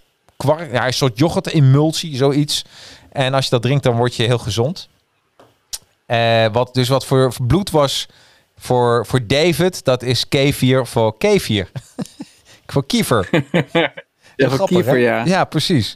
Dus eh, ja. Maar ehm waar hadden we het eigenlijk over? Over Jane Butler. ja, Jane Butler. Oh Badler. ja, ja Badler. de babe van de maand. Dus die hebben gekeken. V, V, V, V. Friday Night, Videodrome, The Thing en, ja, en gisteren een gedeelte van Scanners. Maar ik moet zeggen dat eh Videodrome... God, het heeft een bepaalde naam. En dat is maar een paar keer gezegd geworden. Eh, dat, dat is een bepaalde genre, Videodrome. Videodrome. Ja, wat voor genre is het? Het is niet... ja, eh body, body, nog wat. oh, body horror. Ja, zoiets. Misschien Ja, dat is van eh, Cronenberg met Ja, Cronenberg. Debbie Harry onder Ja. andere en James Woods. En die is een paar jaar geleden in gerestaureerde versie uitgebracht. Ja. In een hele mooie gerestaureerde versie. En wat zo gaaf is aan die film is, hij werkt nog steeds 100%. Body horror. Het gaat over, inderdaad. Ja. Ja, body horror, precies. Maar die film werkt nog helemaal. Uh, los van het feit dat we het hebben over archaïsche apparatuur uit de jaren tachtig. Uh, als je daar overheen kan stappen en je, dat je niet mist dat iemand een mobieltje bij zich draagt, wat je heel gauw al niet mist, vind ik bij oude films. misschien is het wel Cronenberg's beste film, durf ik niet 100% te zeggen, maar Videodrome is zeker een klassieker. Fantastisch. Zo, ik vond het, ik, ik vond het echt een leuke, echt een leuke film. Ik heb ook echt van genoten. Ik dacht van, en uh, hele aparte film. Maar ik ben natuurlijk helemaal blij, omdat het gaat. Ik, zie heel veel, ik zag ook heel veel videobanden. Ik zag ook de Atari 2600. ik zag cassettebandjes. Dus eigenlijk, ook zou die film echt over snot gaan, dan nog zou ik het een goede film vinden. Want de accessoires, ja, die logen er niet om. een film over snot, maar wel met videobanden. wel met videobanden, dat is ook belangrijk. Ja, dus uh, uh, die, die hebben we gezien. En, en The Thing, ja, dat blijft gewoon een geweldige film. The Thing. En dan heb ik het over de, de, de jaren tachtig eh, versie van John Carpenter. En ja, ik, goede film ook. Ja, joh, echt. En ik zat nog te denken. Alleen, ik weet niet of dat onder, onder horror zou verstaan. Misschien weet jij dat. John Carpenter heeft ook een film gemaakt, They Live. Ja, die kwam net al voorbij. Maar dat is eigenlijk een invasiefilm. Ja, dus, dus het is misschien meer science, fiction. maar dat, SF, ja. Dat, dat, het, is, het is ook het is een is ook horror. Ja, nou, ik weet het, ik heb hem nog niet gezien. Maar ik zag hem bij, uh, uh, ik zag hem bij, ik wilde hem, want sommige films, uh, dat is ook zo irritant hè. Dan bijvoorbeeld Nightmare on Elm Street, goed voorbeeld. Ik wilde Nightmare on Elm Street, de originele Freddy Krueger, wilde ik bekijken. Nou, dan ga ik kijken op Netflix. Niet te vinden, alleen een nieuwe versie. Maar het gaat me om de jaren 80 versie. Ik Prime kijken, niet te kijken. Oké, dan uh, Vierland. Nou, ik kijken, niet te kijken. En dan denk ik van, oké, okay, Nederlander, oké, okay, dan ga ik ervoor betalen. Hè? Dus ik ga naar uh, iTunes toe, Apple, en ook niet. Nou, toen ben ik nog lid geworden, zelfs nog van Horrify, van de Nederlandse aanbieder van horrorfilms. Uh, kun je trouwens volgens mij een maand gratis kijken. Dus Horrify, even abonnementje aanmaken. En dan kun je van je computer streamen naar je Apple TV. Alle, nou, alle horrorfilms staan een aantal horrorfilms op. Maar ook daar niet. Dus dat is eigenlijk, dat is ook weer jammer. Dat die vrijheid die je denkt te hebben in het kijken van jaren 80 films, die is er niet. En we hebben er wel eens over gehad, uh, Michael, dat er nog niet een goede aanbieder is van oude jaren 80 tv-series. Een channel waar je lid van kan worden en kan kijken. Maar daar zou het toch mooi in passen. Ook dat soort films. Gewoon een, een ethisch channel. Ja, weet je, eh, dat ben ik helemaal met je eens. Het probleem met streaming services is dat sommige films ook weer verdwijnen als ze hem al hadden. Of ze hebben inderdaad alleen maar de slechte refake. Ja. Ik kijk een YouTube-kanaal dat heet Midnight's Edge. En die gasten zijn supergoed in hun analyses van Hollywood en, uh, en van series en weet ik het allemaal. En die hadden een live uitzending met, uh, met de documentairemaker over jaren 80 horrorfilms. Ja. Daar ben ik even daar de titel van kwijt. Maar ze net een crowdfunding campagne hadden ze daar. En het ging over dat je kunt dus uh, dingen kopen bij Amazon bijvoorbeeld. En dat kun je dan op je harde schijf zetten. En er is iemand die heeft Amazon aangeklaagd, want die films verdwijnen weer van je harde schijf op het moment dat de licentie bij Amazon afloopt. Dus je koopt niet, maar oh. eigenlijk huur je gewoon voor langere tijd. Maar in het contract wordt het woord kopen gebruikt. Ja, tuurlijk. Maar dat, dat is dus in een van de kleine lettertjes helemaal onderin, dus 60.000 bladzijden verder, staat dan met kopen bedoelen wij dit. Dat is niet het kopen wat je in de vandalen tegenkomt, zeg maar. Dus eh, het nadeel van streaming, en zij zeiden dus, Daarom is het belangrijk dat je altijd fysieke media blijft verzamelen. Dus dat je, jij wilt Nightmare on Elm Street kijken, je zal de Blu-ray box moeten kopen, want um, wij hebben toen Sean Connery overleed, de dag daarna Goldfinger in de, in de player geknald. Want het bond kun je ook niet zomaar ergens vinden, zeg maar, zeker niet op Netflix. En ik, nou, om de goede man te eren, welke film wil ik zien? Nou, dat doe ik Goldfinger, dat vind ik de leukste bond met Sean Connery in de hoofdrol. Dus fysieke media zijn goud. Ja. Dat is gewoon, dat, dat is gewoon heel belangrijk. En of je het nou op DVD hebt, Blu-ray of misschien je, je brakke VHSje nog, maakt niet uit. Maar je kan dan in ieder geval kun je nog dingen kijken. Want het is A niet van jou als je het via streaming kijkt. Ook niet als je het dus koopt. Nee, precies. En, maar um, zou Apple dat ook hebben? Ander... Nou, bij, want dat, Amazon... dat zou dat zou kunnen, maar het andere probleem wat ook nog speelt, en dat kaarten zij ook aan, je hebt Disney Plus. Die hebben de film Splash hebben ze erop gezet. Ja. Maar Daryl Hannah loopt daar naakt in, in die film. Ja, Ja? Maar je ziet geen reet, want ze hebben alles zo gecatreerd dat je gewoon, het is geen, eh, prima. Je ziet letterlijk geen reet. Ehm, maar dan heeft Disney, wat natuurlijk vromer is dan de katholieke kerk, ehm, die heeft de cropping zo gedaan bij die scènes, dat je dus helemaal niet meer ziet dat het om fucking Daryl Hannah gaat. Want dat is Ja. ook nog eens een keer bij streaming services. Ze knippen er van alles uit. dat is, Eh, dat is een eh, nadeel hoor. Ja, dat, we hebben het vanavond over horror. Dat vind ik dus horror. Ja, omdat precies. tegenwoordig iedereen zo woke is als de tering. Worden zelfs nu uit oude films worden dialogen geknipt. Omdat die nu niet meer door de beugel kunnen. Maar denk, ja, het is een film van 40 jaar geleden. Toen sloeg je je vrouw gewoon nog zonder problemen. Sean Connery bijvoorbeeld. Ja joh. Of ehm zei je seksistische dingen. Dat kon gewoon, Howard Ja. Stern. Ehm, maakt allemaal niet uit. Maar dus, je moet je niet verbloemen. Je moet het gewoon laten zien. Je moet het er niet uitknippen. dus je hebt sommige films die waren 80 minuten. Dus er is nog maar 40 van over. Weet je? Ja, precies. Ja, maar dus ja, je, weet hoe ik erin sta. Fysieke media. Ik ben dol op fysieke media. En ehm, even kijken, we krijgen ook nog wat. eh, ik heb wel eens gehoord van de dvd's die last hadden van bitrot. Ja, zelf heb ik nog nooit meegemaakt. Heb ik ook nog nooit meegemaakt. Maar ja, Dat is een goeie. Dat moeten we een keer uitzoeken. Want ik, mijn dvd's van Bond draaien nog steeds. Maar ze hebben allemaal witte vlekken. Ehm, dat klinkt misschien raar, maar in het beeld. Maar dat zit dus al in het beeld zelf. Dus de transfers van eh, United Artists en later eh, Sony is nu de eigenaar. ja, Vanuit DVD, die waren niet zo best. Alleen, dat zag je niet vroeger op je oude tv. Hè? De oude beeldbuizen, die waren niet zo goed. Maar de kwaliteit van de tv is tegenwoordig beter. En opeens, ik heb laatst Octopussy gezien. Er zitten rare witte vlekken in af en toe. En Ja, ja, dus ja, bij, bij Goldfinger weer. Ehm, dus ik weet niet of dat rot is. Of dat het er altijd in zat. En ik zie het nu pas omdat de tv HD is. nou misschien is het een keer leuk om daar. Is, ik ken wel iemand die in die business werkt, die ook produceert, die Blu-rays. En niet produceert, maar een groothandel heeft van Blu-rays. Misschien weet hij dat wel. Even kijken, Ja, waar, waar kopen jullie je dvd's? Vraagt Johan. Nou, eh, waar koop jij je dvd's, Michael? Op Nou, Blu-rays? al heel lang niet. En ik heb toevallig laatst met eh, een andere Johan, Johan de Jode, die eh, een horrorkenner is ook, met die ik af en toe in de livestream heb. Die heeft me een lijst gegeven waar hij eh, zijn dvd's koopt. Maar dan ga ik natuurlijk die lijst, dat heb ik in mijn agenda gezet, maar die ga ik nou natuurlijk nou niet terugvinden zo snel in de live uitzending. En daar moet ik nog even naar kijken. Want vroeger deed ik het bij play.com, bestelde ik heel veel dingen via Engeland. Ja, ik ook. En bij de, boek, Wat grappig. bij de Book Depository en zo. Ja. Maar ik moet je bekennen, de laatste keer dat ik een DVD heb gekocht, eh, dat is lang geleden. Eh, dat is eigenlijk heel erg lang geleden. Want we, ja, ik zit al een paar jaar aan het Netflix-infuus. Maar ik, wil dus, ik wilde eigenlijk ook de Nightmare on Elm Street films weer gaan kijken. Ja. Dus ik denk, ik ga binnenkort gewoon een Blu-ray gaan kopen. Want ik vind dat eh, bijzonder genoeg om weer te gaan kijken. Volgens mij alle delen voor 35 euro bij bol.com. Want daar zag ik ze.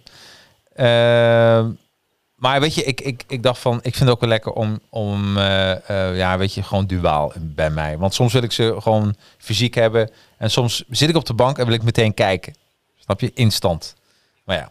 Ja. Ehm, ja, en ik koop ze ook in een kringloopwinkel op Marktplaats. En eh, ja, en bij, vooral bij Marktplaats, daar koop ik dan videobanden. Dan heb je echt, weet je, koop je voor een, ja, 50 euro.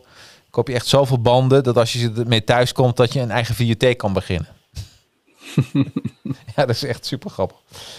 Alright, ehm, dan heb ik ook nog een aantal eh, eh, eh, vragen. En dat is misschien ook leuk voor de, voor de ja, voor, als je in je auto zit of op de loopband dadelijk met de podcast, dan kun je gewoon in jezelf gewoon denken, weet ik, de ant weet ik het antwoord op deze vraag? Oké, de eerste vraag. Wie schreef Hellraiser? Misschien weten de mensen dat. Clive Barker. Clive Barker. Ja, is goed. was een makkelijke vraag. De tweede. Welke horrorfilm in 1984 maakte Johnny Depp zijn debuut? Nightmare on Elm Street. Ja. Van Wes Craven. Wie regisseerde de film Prince of Darkness? Eh, John Carpenter. Ook goed. Moet ergens zo'n belletje hebben, zodat je het goed doet. In welke film uit 1983 liet David Cronenberg ons zijn zwartgallige kijk op de negatieve invloed op de- van de tv op de mensheid zien? Videodrome. Ja. Uit welke film komt deze quote? I will be, I will, I, I will, I will be not threatened by a walking meatloaf. I Oh, will geen be idee. Not, nee. Oh, dus leuk dat je die niet weet. Misschien weten de, de, de, de, de, de kijkers dat. Dus uit welke film komt deze quote? I will be not threatened, threatened by a walking meatloaf. Oké.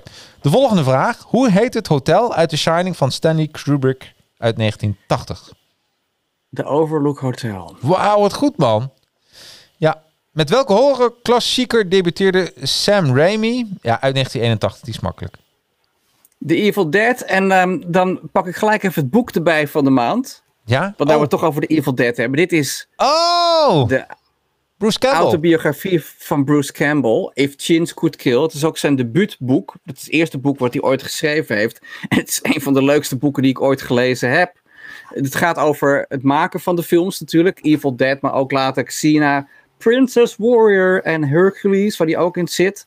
Het is echt gewoon... Ik ga je eventjes, ik ga eventjes de achterflap voorlezen, want dat Ja, geeft leuk. een beetje aan hoe grappig hij is. En dit is een editie, dit is niet de eerste druk, gelukkig. Want hij heeft dan achterin ook de tour, het boektour heeft hij er dan ook in zitten. Van de tour van dit boek en hoe die mensen eh, ontmoet en weet ik het allemaal. Bubba Hotep is een hele gave film met hem. Dan is hij Elvis Presley.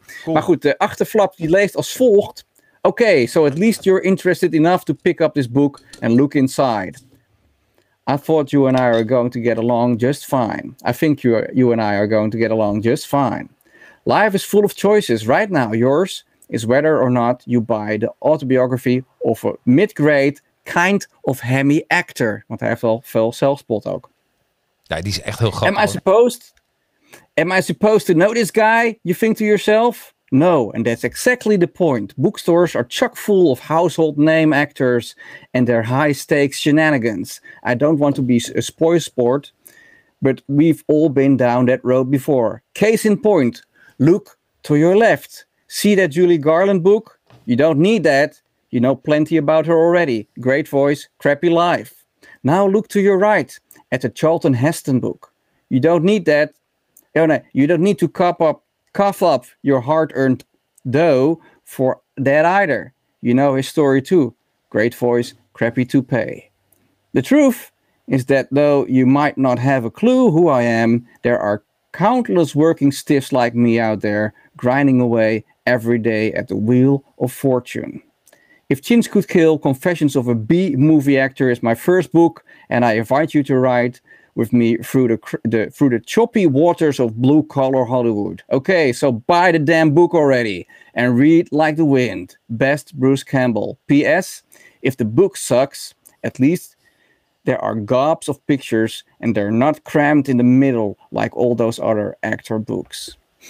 Nou, Nou ja, hij doet het beter dan ik, kan ik je vertellen. Maar dit was wel- dit- dit- adult dit- pretender. dit was wel een moment dat mensen even naar de wc konden gaan. Dus dat is altijd fijn. Ja, ik ben echt zo'n public service announcement ben ik eh, af en toe. I know. Hey, maar leuk vrienden man. ook steeds meer eh, knikkenbollen als ik aan het praten ben thuis. Maar goed, Hij trouwens, John eh, Ja. King heeft, heeft het goed. American Werewolf, daar kwam die quote uit.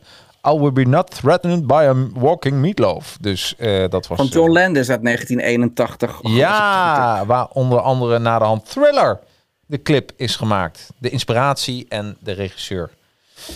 Ja, Eh, waarom was de film A Cannibal Holocaust uit 1980 zo omstreden?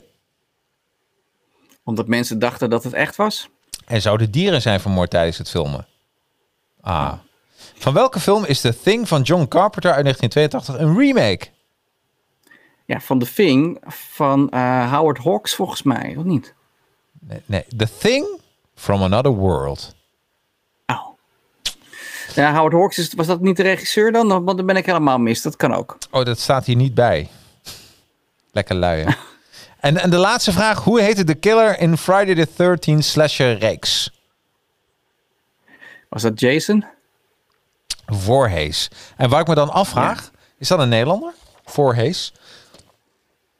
Ja, Kan. Ja, het is een beetje Darth, Voorhees of Voornand want Darth Vader, vader was toch ook eigenlijk, eh, snap je, dat, die gaf de titel ook al weg in het Nederlands. Wat Darth Ja. was. Ja, dus misschien was hij voorhees, was hij zo hees, dat hij, ja, nou, Nee, dus ik denk dat dat een Nederlander was. Denk ik hoor.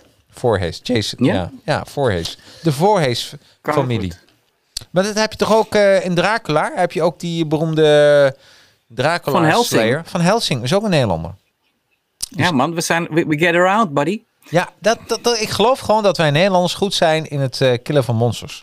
Ik denk dat wij die naam hebben. En waar dat vandaan komt, weet ik ook niet. Even kijken. Eh, oh, de Dutch Lucky Luke. Even kijken. En hij liet nog even wat zeggen. Ik was even te snel. Ik was even te snel. Even kijken. Op. Howard Hawks was geen fan van Carpenter's remake, maar het was dus wel een Howard Hawks film volgens mij. Ah. En Howard Hawks is een van mijn favoriete regisseurs, want die heeft ook The Big Sleep gedaan uit 1946 met Humphrey Bogart. En dat is een van de beste, tofste detective films ooit gemaakt. Ja. Ja, En, oh, en was, het dan weer. was een tijdje dat alle bad guys een vrijwel Nederlandse achternaam hadden? Oeh, is dat zo? Kun je er een Oké. opnoemen? Ik, ik weet het niet. Is eh, Freddy Jansen. In plaats van Freddy Krueger. Freddy Kreugel. Of Freddy, ja, ja. Oh, kun je eens wat voorbeelden noemen, John? Want eh, ik kan zo even zo niet... Ik kan niet een, eh, een bad guy opnoemen die... tenminste, in de film... Die een Nederlandse achternaam heeft of had. Ja, oh, en trouwens... ehm, waar de laatste, dus Lost Boys, dat zijn mijn favoriet, is mijn favoriete film. Nightmare on Elm Street. En de derde, maar dat is ook zo'n zo'n discutabel iets. Is mijn favoriete serie, maar die heeft veel horror elementen, is het Twilight Zone uit de jaren 80. Ja, fantastisch. Ja, goeie keuze. ja. En, en, en een van de meest, ik weet wel, als kind zijnde zag ik dat. En dat heeft zoveel indruk op me achtergelaten. ging over een vrouw. En die DVD trouwens heb ik nog steeds thuis. Het ging over een vrouw die, ehm, eh, ik weet niet hoe precies wat er gebeurde. Maar op een gegeven moment kwam ze erachter dat als zij eh, eh, iets zei, dan was alles stil. Was alles gepauzeerd. De hele wereld was gepauzeerd. En tijdens die scène dat dat gebeurde, eh, hoorde je op de achtergrond dat er een kernoorlog, dat er oorlog was tussen Rusland en Amerika. En op een gegeven moment, eh, eh, en ik denk dat ik het nu helemaal verkeerd zeg, maar het gaat om het idee. Op een gegeven moment gaat ze naar buiten en heeft ze ook de hele wereld stilgezet. En dan kijkt ze naar boven en dan ziet ze dat zo'n kernkop net haar tuin wil raken. Dus ze moest dan vanaf dat moment voor altijd stil blijven. Wilde ze aan een kernramp ontsnappen. Echt zo briljant. Zo. Goed gedaan, ja. Goed Ja. idee. Goed idee. Ja, dus Twilight Zone. Ja. Jouw Ja, favoriet? goed. Wat zijn jouw drie favoriete films? eh? Ja, ik vind het altijd heel moeilijk. Ehm, want drie, ja. Dus ik doe het een beetje anders. ja. Ehm, ik heb een paar gewoon eh, bij elkaar gezocht die ik wel heel bijzonder vind om te melden hier. oh, Die wel uit de jaren tachtig zijn. Ehm, maar of, ik, of het nou mijn favoriete horrorfilms zijn, vind ik altijd... Kijk, mijn een van mijn favoriete Halloween films is Sleepy Hollow. Maar die is uit 99, dus die telt vandaag niet. Hè, die bestond toen Ja, nog niet. precies. Maar ik, ik, ik noem er gewoon een paar op en bij sommige vertel ik er wat over. Ja, leuk. En dat vind ik. Nou, Christine vind ik een hele goede film. Het is gebaseerd op een verhaal van Stephen King. Maar dat is een, gast die een beetje een lulletje rozenwater is. En die krijgt dan een klassieke auto uit het rock'n'roll tijdperk. En die auto, dat is eh, een meisje, zeg maar. Daarom heet ze ook Christine. Nou, die auto, dat is echt ongelooflijk. Die, dat leeft, die leeft en die wordt steeds kwaadaardiger. En als je hem er in de prak rijkt, dan zie je zo weer dat alles heel wordt, zeg maar. Ja. Er is Kit eh, mietje bij vergeleken, bij wijze van spreken. Ehm, dus dat vond ik echt, vind ik, die heb ik een paar keer gezien. Die uh, jongen, die, die, ehm, die acteur die die jongen speelt, is ook heel effectief. Sowieso Stephen King is goed vertegenwoordigd in eh, de jaren tachtig horror, gelukkig. Want het is natuurlijk de beste horrorschrijver sinds, nou, sinds Lovecraft in ieder geval. Ja, precies. Ehm Creepshow is van eh, George Romero, maar eh, geschreven door eh, Stevie King. En hij speelt ook een priester daarin. Dat is eigenlijk een soort hommage naar de Creepy. En naar andere horror stripbladen, zeg maar. En je hebt dus vijf, iets van vijf of zes korte verhaaltjes. Ja. En het wordt dan aan elkaar geplakt, omdat het allemaal in een stripalbum staat. Dat Is is, nou heel een- erg leuk. Is nou ook een animated serie van, hè? Dat zou kunnen, dat weet ik niet. ja, die moet heel goed zijn. Ja. Maar er is in ieder geval een, een sequel ook. Nou, Poltergeist is eigenlijk al eh, genoemd, maar die vind ik toch wel leuk om te noemen. Want hij is door Toby Hooper geregisseerd, dachten we altijd. Maar het blijkt uiteindelijk niet alleen door Spielberg bedacht en geproduceerd te zijn, maar hij stond ook heel veel op de set. En het lijkt verdomd veel alsof het eigenlijk een, een, een Steven Spielberg is. Ah. Ik lees eventjes de, ehm, de, de premisse voor, want uh, daar moeten we het toch eventjes over hebben. In Poltergeist wordt de familie Freeling belaagd door klopgeesten. En uh, spoilers trouwens, mensen. Misschien moeten we dit de, de retro spoiler show noemen. Ja, maar ik precies. denk, film uit 82, als je die nog niet gezien hebt, vekke pech voor je. Ja, precies. Um, want ze, hun huis is namelijk, een hele wijk is gebouwd op de resten van een kerkhof. En de aannemer die de wijk heeft gebouwd, beweert dat de kerkhof is verplaatst. Maar in werkelijkheid hebben ze alleen maar de grafstenen verplaatst en liggen alle lijken dus nog onder de fundering. En dokter, dochter Carol Ann, gespeeld door Heather, Heather O'Rourke, moet ik zeggen, Heather O'Rourke, Jezus, Engelse naam is altijd leuk, uh, werd naar een, wordt naar een andere dimensie, wordt ze gezogen, ontvoerd via de televisie. Wow, Ja. dat is pas captivating uh, television. Uh, omdat geesten denken dat zij haar naar het licht zal gaan brengen. Nou, je weet, ik weet dat jij Poltergeist 2 hebt gekeken, maar misschien ook wel 3. En dat is tijdens de opnames van 3 is ze overleden, Ja. Heather O'Rourke. En toen was ze nog maar 12. En toen dacht de regisseur, ik ga toch het einde anders maken. Daar hebben ze daar een stand-in voor gebruikt. Hmm. Dus dat is wel. Uh, dus die film is uit 1988. En het leuke aan die film is dat uh, Donna erin speelt van Twin Peaks. En haar personage heet ook Donna in deze film. Maar goed, Ja, dus dat, dat, dat vind ik leuk. Ja, dat zijn leuke eh, feitjes. Nightmare on Elm Street kun je niet omheen. Dat is misschien wel de tofste horror franchise ooit, vind ik. En Ja. eh, Robert Englund is echt fantastisch als Freddy Krueger. Eh, The Evil Dead vind ik goed. Eh, The Fly van David Cronenberg vind ik een fantastische film met Jeff Goldblum. Die, het is ook een remake trouwens. Ja, Ehm, ja. die- dat is een professor die teleportatie heeft uitgevonden. Dus van de ene pot naar de andere.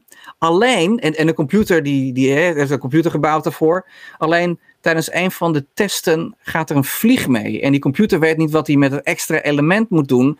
Dus als bundel aan de andere kant tevoorschijn komt en weer opgebouwd is door een computer, heeft hij voor het gemak maar die vlieg-DNA vermengd met, met Jeff Goldblum. En als je denkt dat hij freaky was in andere films, dan moet je deze film maar eens kijken. Oh, this gets very freaky. Ja, dit is, Ehm, ja, dit is de lievelingsfilm van, eh horrorfilm van Maaike volgens mij. Nou, dat snap ik, want dat is echt een hele goede. goede. Ja, een body Eh. Mijn, mijn favoriete Halloween film is eh, eigenlijk de eerste, maar op een goede tweede plaats staat de derde Halloween film, Season of the Witch, door Tommy Lee Wallace. Dit is echt, Mm. dit is echt zo grappig, vind ik dan in ieder geval. En het, is, het slaat ook helemaal nergens op. Het heeft niks met Michael Myers te maken, Nee. want ze wilden eigenlijk anthologies gaan maken. Dus elke, elk seizoen, eh, Halloween seizoen, een Halloween film.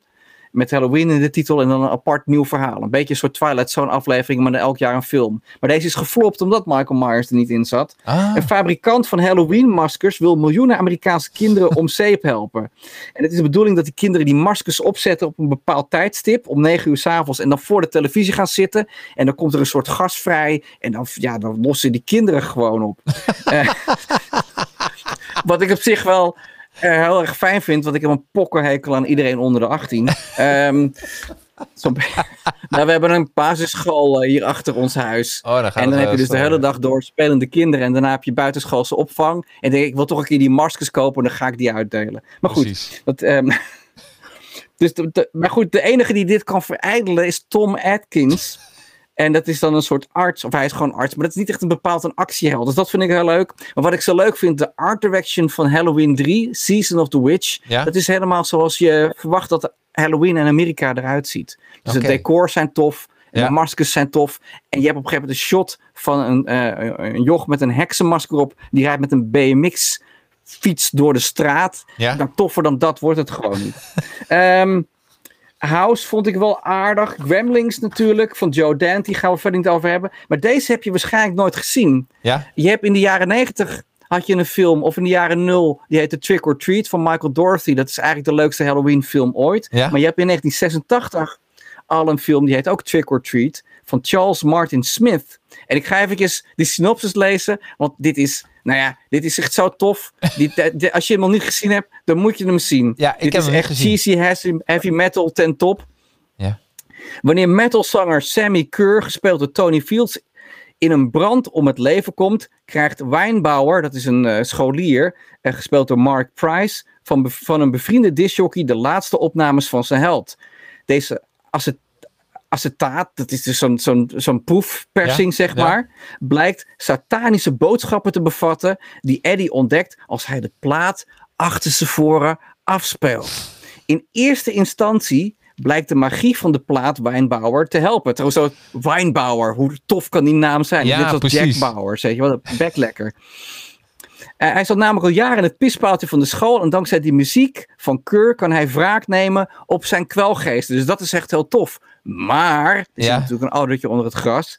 Helaas is de in en in doortrapte ziel van Keur ambitieuzer in zijn zucht naar destructie. En al snel heeft de tiener de demonische kracht van de plaat niet in de hand. En als dan ook nog eens zijn overleden held in eigen persoon chaos komt zaaien, wordt het Halloweenfeestje op school wel een heel dodelijke aangelegenheid, kan ik je vertellen. Maar dat is zo'n toffe film. Jeetje. Het is, hij schiet lasers af en het is zo'n foute heavy metal, poedel. Hè, met, ze hebben bijvoorbeeld zo'n poedelkapsel hebben ze dan. En Ozzy Osbourne heeft een kleine rol erin. Die speelt een dominee die waarschuwt voor satanische teksten in, in heavy metal muziek. En het leuke is natuurlijk, mensen, er zijn christenen in de wereld. Zijn vooral christenen, maar waarschijnlijk denken die moslims net zo. Want die hebben ook een onzichtbaar vriendje die altijd met ze meekijkt. Dat die dachten daadwerkelijk als je platen terugdraaide hè, in de Ja. jaren tachtig, dat je dan een satanische boodschap eh, meekreeg. Absoluut. En dat, dat, pop, hè, dat popartiesten dat bewust deden ook. Nou, dat, maar dat is al gebeurd. Ik, ik, eh, eh, ik heb een film van, eh, van Purple. ik, ik heb een, een, een, een, een CD, een LP van Prince, Purple Rain. En daar staat eh, Darling Nikki op. En in dat nummer, daar, daar zit gewoon een. Hè, je, je kent het nummer. Nou, daar zit ook Aan het einde van het nummer. Ja, ja. Da, da, da. ja, dus echt. Wow, wow. Ja, ik ga het nou niet doen, maar anders heb ik. We- weet je wat hij zingt? Want ik heb hem ooit in Ja, mijn computer ik- ingeladen en toen achter tevoren gezet. Ja, ik, ik heb het En geweten. het is gewoon, eh, hij zingt eigenlijk, weet dat the Lord is coming. Zeg, know that the Lord is coming, zoiets. Dus Ja. het is gewoon een beetje een bammer. Ja. Het is niet Satan, maar Jezus waar je voor moet oppassen, zegt Prince dus. Want die komt. Ja, dat is. Maar dat, dat was de eerste keer dat ik het echt, echt hoorde, weet je wel. En natuurlijk heb je ook wat over Beatles. Bij de Beatles is dat ook zo. Dus eh ja, Darling Nikki, een geweldig nummer, vind ik ook. Ik, ik, ik hou, Ik heb nog eh, ik hou van die één film. film. die ik wil noemen. En dan pak ik nog eventjes de film die Maaike genoemd heeft erbij. Ja. Want die is ook wel het vermelden waard. Eh Pet Cemetery van Mary Lambert Oh ja. uit 1989. Ja, Ook gebaseerd op eh, het boek en het script van Stephen King. We hebben het natuurlijk al een beetje over gehad, volgens mij vandaag. Eh, maar eh, de premisse is eigenlijk. Er woont een jong stel langs een snelweg. En die wonen in de buurt van een dierenkerkhof. Ja. En dat is een magisch kerkhof. Want als je daar je dode kat begraaft, komt hij weer tot leven. Maar hij ruikt niet zo heel erg fris meer. En hij wordt een beetje gewelddadig. Het is een oude indianenbegraafplaats natuurlijk. Want als je iemand de schuld kan geven, dan zijn het wel fucking Native Americans. Het zijn altijd indianenbegraafplaatsen waar altijd gedoe is in die films. Zeker bij Stephen King. Ehm, maar dan, oh oh, hun zoontje wordt doodgereden. Door een vrachtwagen langs die snelweg. Ja. Dus wat gaan die ouders doen? Wat zullen ze doen? En ook dat jochie komt niet helemaal fris meer terug. Nee. Laten we het daar ophouden. Maar dit is een enge, freaky film, jongen. Ja. Dat is echt, ja, heel goed. Ja, de- Eh, jij zei dat tegen mij hè, door de telefoon, maar ik moet hem nog weer een keer zien. Want eh, eh, ik weet dat ik hem toen zag en dat ik hem spannend vond. Maar die intensiteit, wat jij tegen mij zei, die, ik moet hem nog even opnieuw beleven. Ja, ik vind het, het is met uh, Tasha Yar, die act, eh, Denise Crosby, die Tasha Yar was in eh, Star Trek eh, The Next Generation. Ja? Ehm, ik, vond hem, ik vond het een hele goede, effectieve film. En net werd Hellraiser gevraagd door Maaike wat wij daarvan vinden.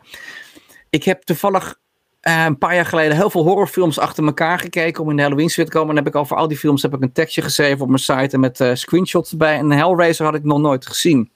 Nee. Dus dat was de eerste keer dat ik Hellraiser ging kijken. Omdat ik altijd dacht van, eh, SM, ik hou niet van SM. Weet je wel, ik vind Patricia Pai zonder make-up vind ik al SM om te zien, zeg maar. Dus eh, d- goed. Dus ik heb toch gekeken. Ik, vond, ik vind ze heel vermakelijk. En ik vind ehm, Pinhead, een hele leuke schurk, om hem maar zo te noemen, die heel wel bespraakt is. Maar het is eigenlijk meer iemand die uren loopt te oreren en af en toe weer eens een, een spijker in iemand jast, zeg maar.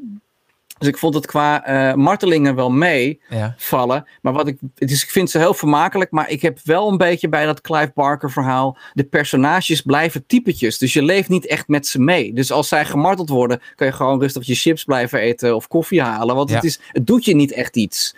En dit, dus dat is, vind ik jammer. Dat vond ik er jammer aan. Ik had meer.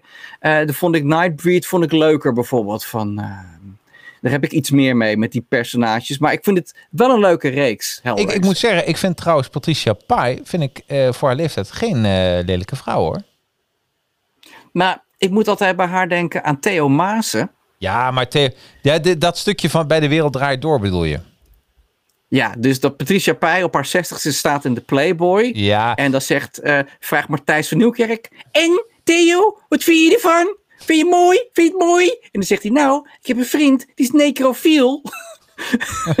en dat was zo verschrikkelijk ad rem en raak. Want Patricia Pai is natuurlijk een aandachtshoer in de, in de eerste zin des woords. Uh, uh, uh, en dat is niet erg, want je moet ook je brood verdienen. Is allemaal prima. Um, maar ja, ik snap wel, ik vond, dit, ik vond het zo scherp voor Theo Maas. Het is natuurlijk een beetje, het is natuurlijk een lullig opmerking. Ja, ik snap het ook nou, wel. Nee, maar ik vind het, ik vind het, uh, ik ook, voor, voor haar leeftijd vind ik het een, een, een zeer, uh, ja, een mooie vrouw om te zien. Want hoe oud is ze? In de 70, denk ik. Toch? Ja, 170. Nee, nee, maar daar ben ik echt. Dus, en als je dan haar vergelijkt, hoe ze dan nog bij, maar ook hoe, uh, wat allemaal is gebeurd, dat ze toch wel een sterke persoonlijkheid heeft. Want wat deze week met die, met die andere meneer is gebeurd. Doordat zijn video is uitgelekt. Uh, wat is zijn naam nog eens? Ik heb dat even gemist, want ik was de hele tijd met Donald Trump aan het bellen. Ja, er is wat gebeurd. En, ook een BNR heeft een, een dirty video gemaakt, dus uitgelekt. En die is, die is ook opgenomen. en, en allemaal heel, heel dramisch, dramatisch en ook echt zielig. Ik bedoel, dat, dat dat gebeurt en dat iemand zich ja, dan van het leven wil beroven. Tenminste, dat is een beetje wat ik meekreeg.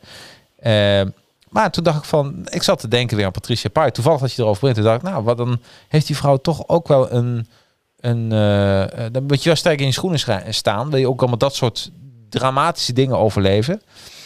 En, uh, en, en ze was de vrouw van Adam Curry. Laten we dat ook niet vergeten, want Adam Curry is een held. Adam Curry is een held, absoluut. Uh, ja. Ik heb wel een keer een, ze hadden een reality show op Curry en Pie of ja, zoiets. Ja, precies. Ja, de Adams Family. Oh ja. En toen kwam je met zijn helikopter kwam je dan thuis in de tuin, dat weet ik nog. Ja. Um, maar ik, ik vind Adam Curry vind ik wel een held om allerlei verschillende redenen. Um, ja, ik zeg gewoon Patricia Pai zonder make-up. Ik weet helemaal niks van die plus video, weet ik veel. Nee, precies. Dat, dat, volg ik allemaal niet. Als je trouwens, uh, uh, Adam Curry, uh, die is laatst uitgenodigd door Joe Rogan. Want Adam Curry is de godfather van de podcast. Het is ook een Nederlander, hè? Want Adam Curry is echt de godfather van een podcast. En die is bij Joe Rogan in de uitzending uitgenodigd. Die, is er vaker. En dan gaan ze wat babbelen over politiek. Ik denk dat je een leuke aflevering vindt. En, uh, maar dan denk ik van, wat cool. Want Joe Rogan is natuurlijk miljonair geworden door die deal met Spotify. Dat hij nou exclusief die, die podcast daar kan doen. En, en dan zegt hij ook van, I've got here the, the godfather of the podcast. The inventor of the podcast, Adam Curry. En ik van, oh cool man. Het is gewoon, ik voel hem. Adam Curry is gewoon een Nederlander. Zo voelt het voor mij. Die dan dat even. Tuurlijk is hij niet een ja, Nederlander. Een Amerikaanse Amerika Nederlander. Amerikaanse Nederlander. En dan, ja, maar toch weet je dat je denkt van hij, ja, hij he's one of the guys. Ja, zeker. Ik vind Adam Curry is een held, maar um, Howard Stern is ook een held voor mij. Als het ja, om radio gaat. Die film, heb je die gezien? is een hele leuke, de, ja. de Private Parts, hoe heet die film? De Private Parts, toch? Ja, Private ja. Parts. En dan speelt oh. Howard Stern, speelt Howard Stern. Wat een goede film. Uh, ik weet nog wel, er is één scène, er zit hij in een of ander lokaal, in een of ander kut radiostationnetje ergens. En dan moet hij dus altijd zeggen, WNBC, WN, welcome to WNBC. Ja, ja, ja, en, en, zijn baas zit de hele tijd, maar nee, het moet meer dit. Dus hij, hij verknalt dat helemaal. Maar wat ik zo leuk vind, is dat Howard Stern dus twintig jaar later zijn jongere ik dan speelt, zeg maar. Ja. En uh, dat doet hij gewoon eigenlijk heel goed. Dus ik, ben, ja, ik vind Howard Stern vind ik echt, uh, ja, daar ben ik wel fan van. Ja, ik ook. Ik vind Howard Stern vind ik ook cool. Even kijken, hebben we nog wat een paar vragen? Even kijken, ik mis nog, ja, we, we kunnen natuurlijk niet alles bespreken, maar de Omen kan me voorstellen, want de Omen was ook goed. Goede film. En ik weet nog wel Is uit de de jaren 80 of jaren 70? 70. Omen is 70. Ja, dus ik telt niet, jongens. Nee, we hebben het over de jaren 80 horror. Oh ja, en Chucky. Chu- ja, ja, ik moet zeggen, Chucky is natuurlijk jaren 80. Child's Play. Ja, die heb ik nog nooit gezien. Nee? Oh, leuke film. Ja, en ook moet ik zeggen, de, de eh, verfilming van Chucky, opnieuw, ook heel goed. Ja, is ook wel een, eh, eh, gewoon een leuke film. The Little Shop of Horrors. Ik zat hem te kijken bij Prime. Daar kon ik hem kijken. En dat is een film die ik nog nooit heb afgekeken. Want op een gegeven moment volgens mij begonnen ze te zingen. En toen dat was voor mij een afknappen. Ik, Ook ik een remake trouwens. ja, ook een remake. Ja, en, eh, en hier zie ik eh, Critters. Ja, natuurlijk. Killer Tomatoes. Waar ook zo absurd dat het grappig was. Critters kan ik me nog herinneren. Killer Tomatoes niet meer. Jij wel? Eh, nee, ik kan me ook niet meer herinneren. Die heb ik misschien wel gezien, maar ehm, niet bewust. Nee. Nee. We- Weet je, als ze Je naar... Children of the Corn heb je nog. Dat is ook een goede film. Eh, je hebt nog wel andere dingen. Maar wat, wat mij opviel, ik had even gegoogeld. En toen kwam ik bij Esquire kwam ik terecht. Ja, Esquire. En eh, dat kan ik bijna niet uitspreken. Maar eh, die had top 50 jaren 80 horrorfilms. En op nummer Ja. 1 hadden ze The Shining. En ehm, ik dacht, er zitten nog een paar films bij die ik nog nooit gezien heb. Dus dat geef ik dan bij deze toe. Ik heb niet alle jaren 80 horrorfilms gezien. Ik heb nog niet eens alle films uit de jaren 80 gezien. I got my work cut out for me. ja, nee, ik kan me dat ook voorstellen. Maar dat hoef ik niet. Ik bedoel, eh, er zijn zoveel. Hey, maar volgens mij hebben we een mooie lijst gemaakt. eh, met de jaren 80 films. Ben ik iets vergeten, Michael? Qua films. Ja? Of heb jij nog iets Nee, wat je wil denk- meedelen? Eh, En, en is, de Nee, is de president al gekozen of niet? Ja, volgens mij nog niet. Volgens mij gaan we weer opnieuw stemmen en gaan we alles weer in een envelop stoppen. Precies. ja. Ehm, ik, nee, ik, volgens mij hebben we alles wel gehad. Ik vind het wel leuk dat je Prince noemde, want eh, ik zat net voor de uitzending naar Purple Rain te luisteren. Oh, heerlijk. Eh, want ik mis Prince weer eventjes Ja. eh, vandaag. Die, ehm, ja, over, ik, vind, ik zat te denken, voor mij is denk ik Purple Rain het ultieme album uit de jaren tachtig. Ja. Ja, en ik kan me voorstellen. 100%. Ja. Ja. Purple Ik bedoel, heel veel mensen denken Thriller van Michael Jackson. Ehm, dat was ook een mammoet toen. Maar ik had niks met Michael Jackson toen eigenlijk. Eh, terwijl ik toch echt wel zijn doelgroep was op die leeftijd. Eh, want ik was nog eh, op de basisschool. Dus, maar goed, dat even terzijde. En, ehm, of kunnen we dat soort grappen mogen gewoon niet meer maken, denk ik, hè, tegenwoordig, Jacques. Maar goed, Thriller vond ik, vond ik niet zo... vond ik, nee, ik vind, Purple, ik vind Prince altijd toffer dan Michael Jackson. Kan er niks aan doen. Ook al had hij Vincent Price in Thriller, wat ik wel weer een held voor mij is. Ja, nou, ik vind Michael Jackson vind ik ook wel weer goed. Ja, ik, ben, ik was vroeger echt Michael Jackson gek. En eh, ik weet nog wel dat helemaal aan het einde van... ehm, nou, aan het einde, toen was ik jaar of 12, weer 13. Toen eh, kwam Purple Rain op televisie. En eh, zat mijn vader in, in, in de woonkamer. En eh, Purple Rain was draaien. En het was echt... Soms heb je van die avonden dat er iets magisch in zo'n avond is. En, eh, en, en die film werd afgespeeld met die muziek. En toen werd ik verliefd op die muziek. En het kwam door die film. De Av ik weet nog, de Avro zondde me uit, Purple Rain. En eh, nee, Avro Veronica. Veronica zondde me uit. En er werd afgespeeld Darling Nikki, inderdaad, Purple Rain, When Doves Cry. En joh, ik was helemaal gek van die muziek. En dat was zo'n magische avond. Wat zo'n dus ik heb mijn, mijn eerste echte aanraking met Prince was gewoon via de tv. En die kwam gewoon aan een mono-speakertje. Dat maakt helemaal niet uit, maar het was gewoon magisch. Ja, ik heb Apollonia ooit ontmoet. Nee. Ja, ik heb een handtekening op mijn Purple Rain album van eh, Apollonia. En ehm, ik woonde toen in Amerika en bij mij in de straat had je een eh, filmtheater. Ja? En die deed een Prince marathon op een dag. En eh, Purple Rain heb ik toen in de bioscoop gezien. Ik had hem al gezien, maar goed, je ziet hem in de bioscoop. En eh, Under the Cherry Moon en Sign of the Times en eh, Graffiti Bridge. Die films lieten ze toen zien. En Apollonia was aan het begin van de dag aanwezig. Want die zou haar carrière reanimeren. En die gaf toen handtekeningen. En er was een stevige bodyguard om je uit de buurt te houden. Maar ik sta dus man, met, op de foto met haar. En eh, ik heb een handtekening met haar. En ze, de handtekening zegt: Michael, take me with you. En, eh, Zo. dat wilde ik wel. Maar dat, dat kon natuurlijk niet, want die bodyguard stond in de weg. Ja, Maar- precies. ja, dat was jouw vuur- dus dat, was is het dichtste wat ik ooit bij Prince ben geweest, is dus eh Apollonia aanraken, zeg maar. Ja. Hoezo zou Apollonia er nu uitzien? Misschien is dat een leuk iets voor de beep voor de maand voor volgende maand. Ik ben benieuwd. Ja, volgens mij is het nog steeds een hele mooie vrouw. Eh, en Diana zag er trouwens ook niet verkeerd uit. Dus ehm, ja, ik denk dat het wel, eh, dat het wel goed komt. Ik vond haar heel erg leuk in, eh, in Purple Rain. ja. En ehm, ik vond Purple Rain, kijk, het, je kan heel veel op die film aanmerken, maar het is een klassieker op, op filmmuziek, of op film, zeg, muziekfilmgebied. Ja, je kan bijna niet meer lullen zeg. Blij dat het bijna weekend is. En, ehm, en het is Prince, het is de waarheid en het is niet de waarheid. Ja. Het is de gelogen waarheid van Prince zelf. En eh, die omgeving in, in, in Minneapolis, het ziet er gewoon tof uit. Ook hebben ze sommige delen hebben ze wel in LA gedraaid. Dus ehm, ik geloof dat Prince bij Lake Minnetonka, dat is Prince in, eh, in Minneapolis, maar er zijn shots weer herdraaid. Dus dan komt ze in het water is volgens mij LA. Dus die scène is Ah, nou die goed, er ik weet niet precies hoe ze dat zat. Ja, en dat is heel grappig. En ehm, ja, ik weet niet. We, we zouden het natuurlijk over horror hebben, maar ja, ik kan, als je, ik kan nog drie uur over Prince Ja, nee, van. Ik heb is- twee keer Dat live is, gezien, maar dat gaan we dan niet doen. Maar ik, dus Apollonia, ja, ik heb Apollonia één keer ontmoet. Wauw. Dat is super tof. En wie ik ook heel tof vind, dat is een, bruggetje naar Nederlands. Candy Dulfer, die heeft natuurlijk heel veel met Prince gedaan. Ja, ja, absoluut. Ja, Candy Dulf heb je ook ontmoet trouwens, ooit een keer? Eh, nee, ik heb hem wel live zien spelen in het Vondelpark. En dat was Ja. toen op de eerste officiële date met mijn huidige eh, EGA.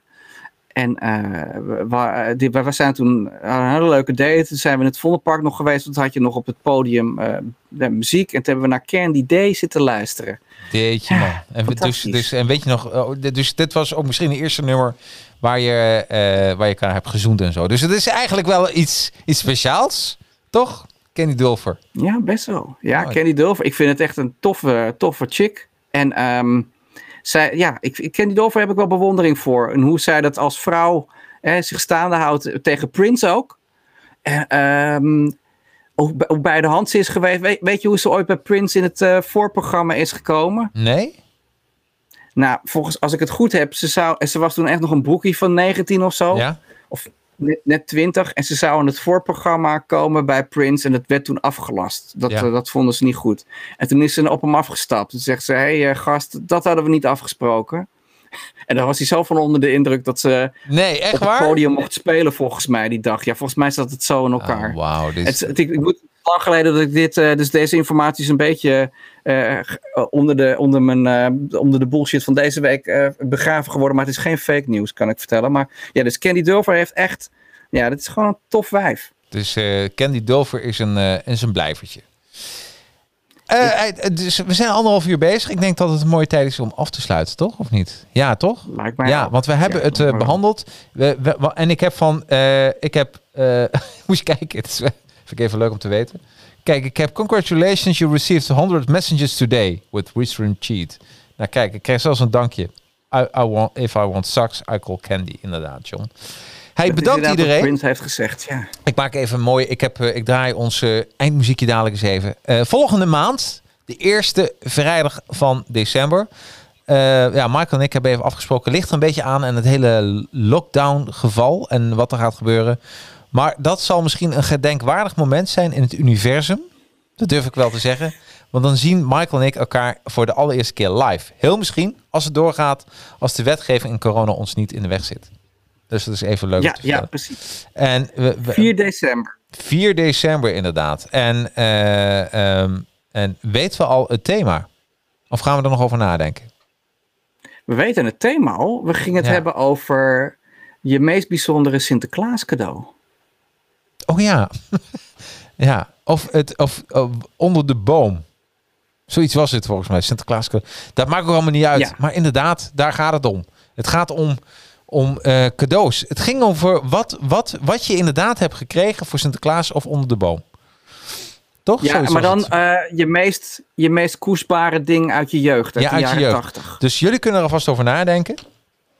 Dus misschien hebben sommigen een Nintendo gekregen. Dat ze daarom hebben gezeurd, gekwijld, gechanteerd of hebben gemoord, maakt niet uit. Maar dat je toch dat, dat cadeautje binnenkreeg en dat je dacht van deze wil ik graag hebben. En, en dat kan voor alles zijn. Ik ben gewoon, wij zijn heel benieuwd naar jullie retro cadeaus. Waar je, waar je net, op dat moment was het nieuw, maar nu kijken we er naar terug, is dat retro. Ja, waar je dan toch wel heel erg benieuwd naar was. En waar je, ja, waar je heel, heel veel spanning mee had. Ik, ik weet mijne al. Jij, ik weet zeker, Michael, dat jij ook nog wel een dierbare herinnering hebt aan uh, jouw My First Pony. Zoiets. ik, had, nee, ik had een sekstape van Patricia Pai oh, gekregen toen ik... Uh, ja, zoiets. Hij bedankt allemaal. Uh, jij ook bedankt. Uh, en tot volgende maand. Bye. Tot volgende maand.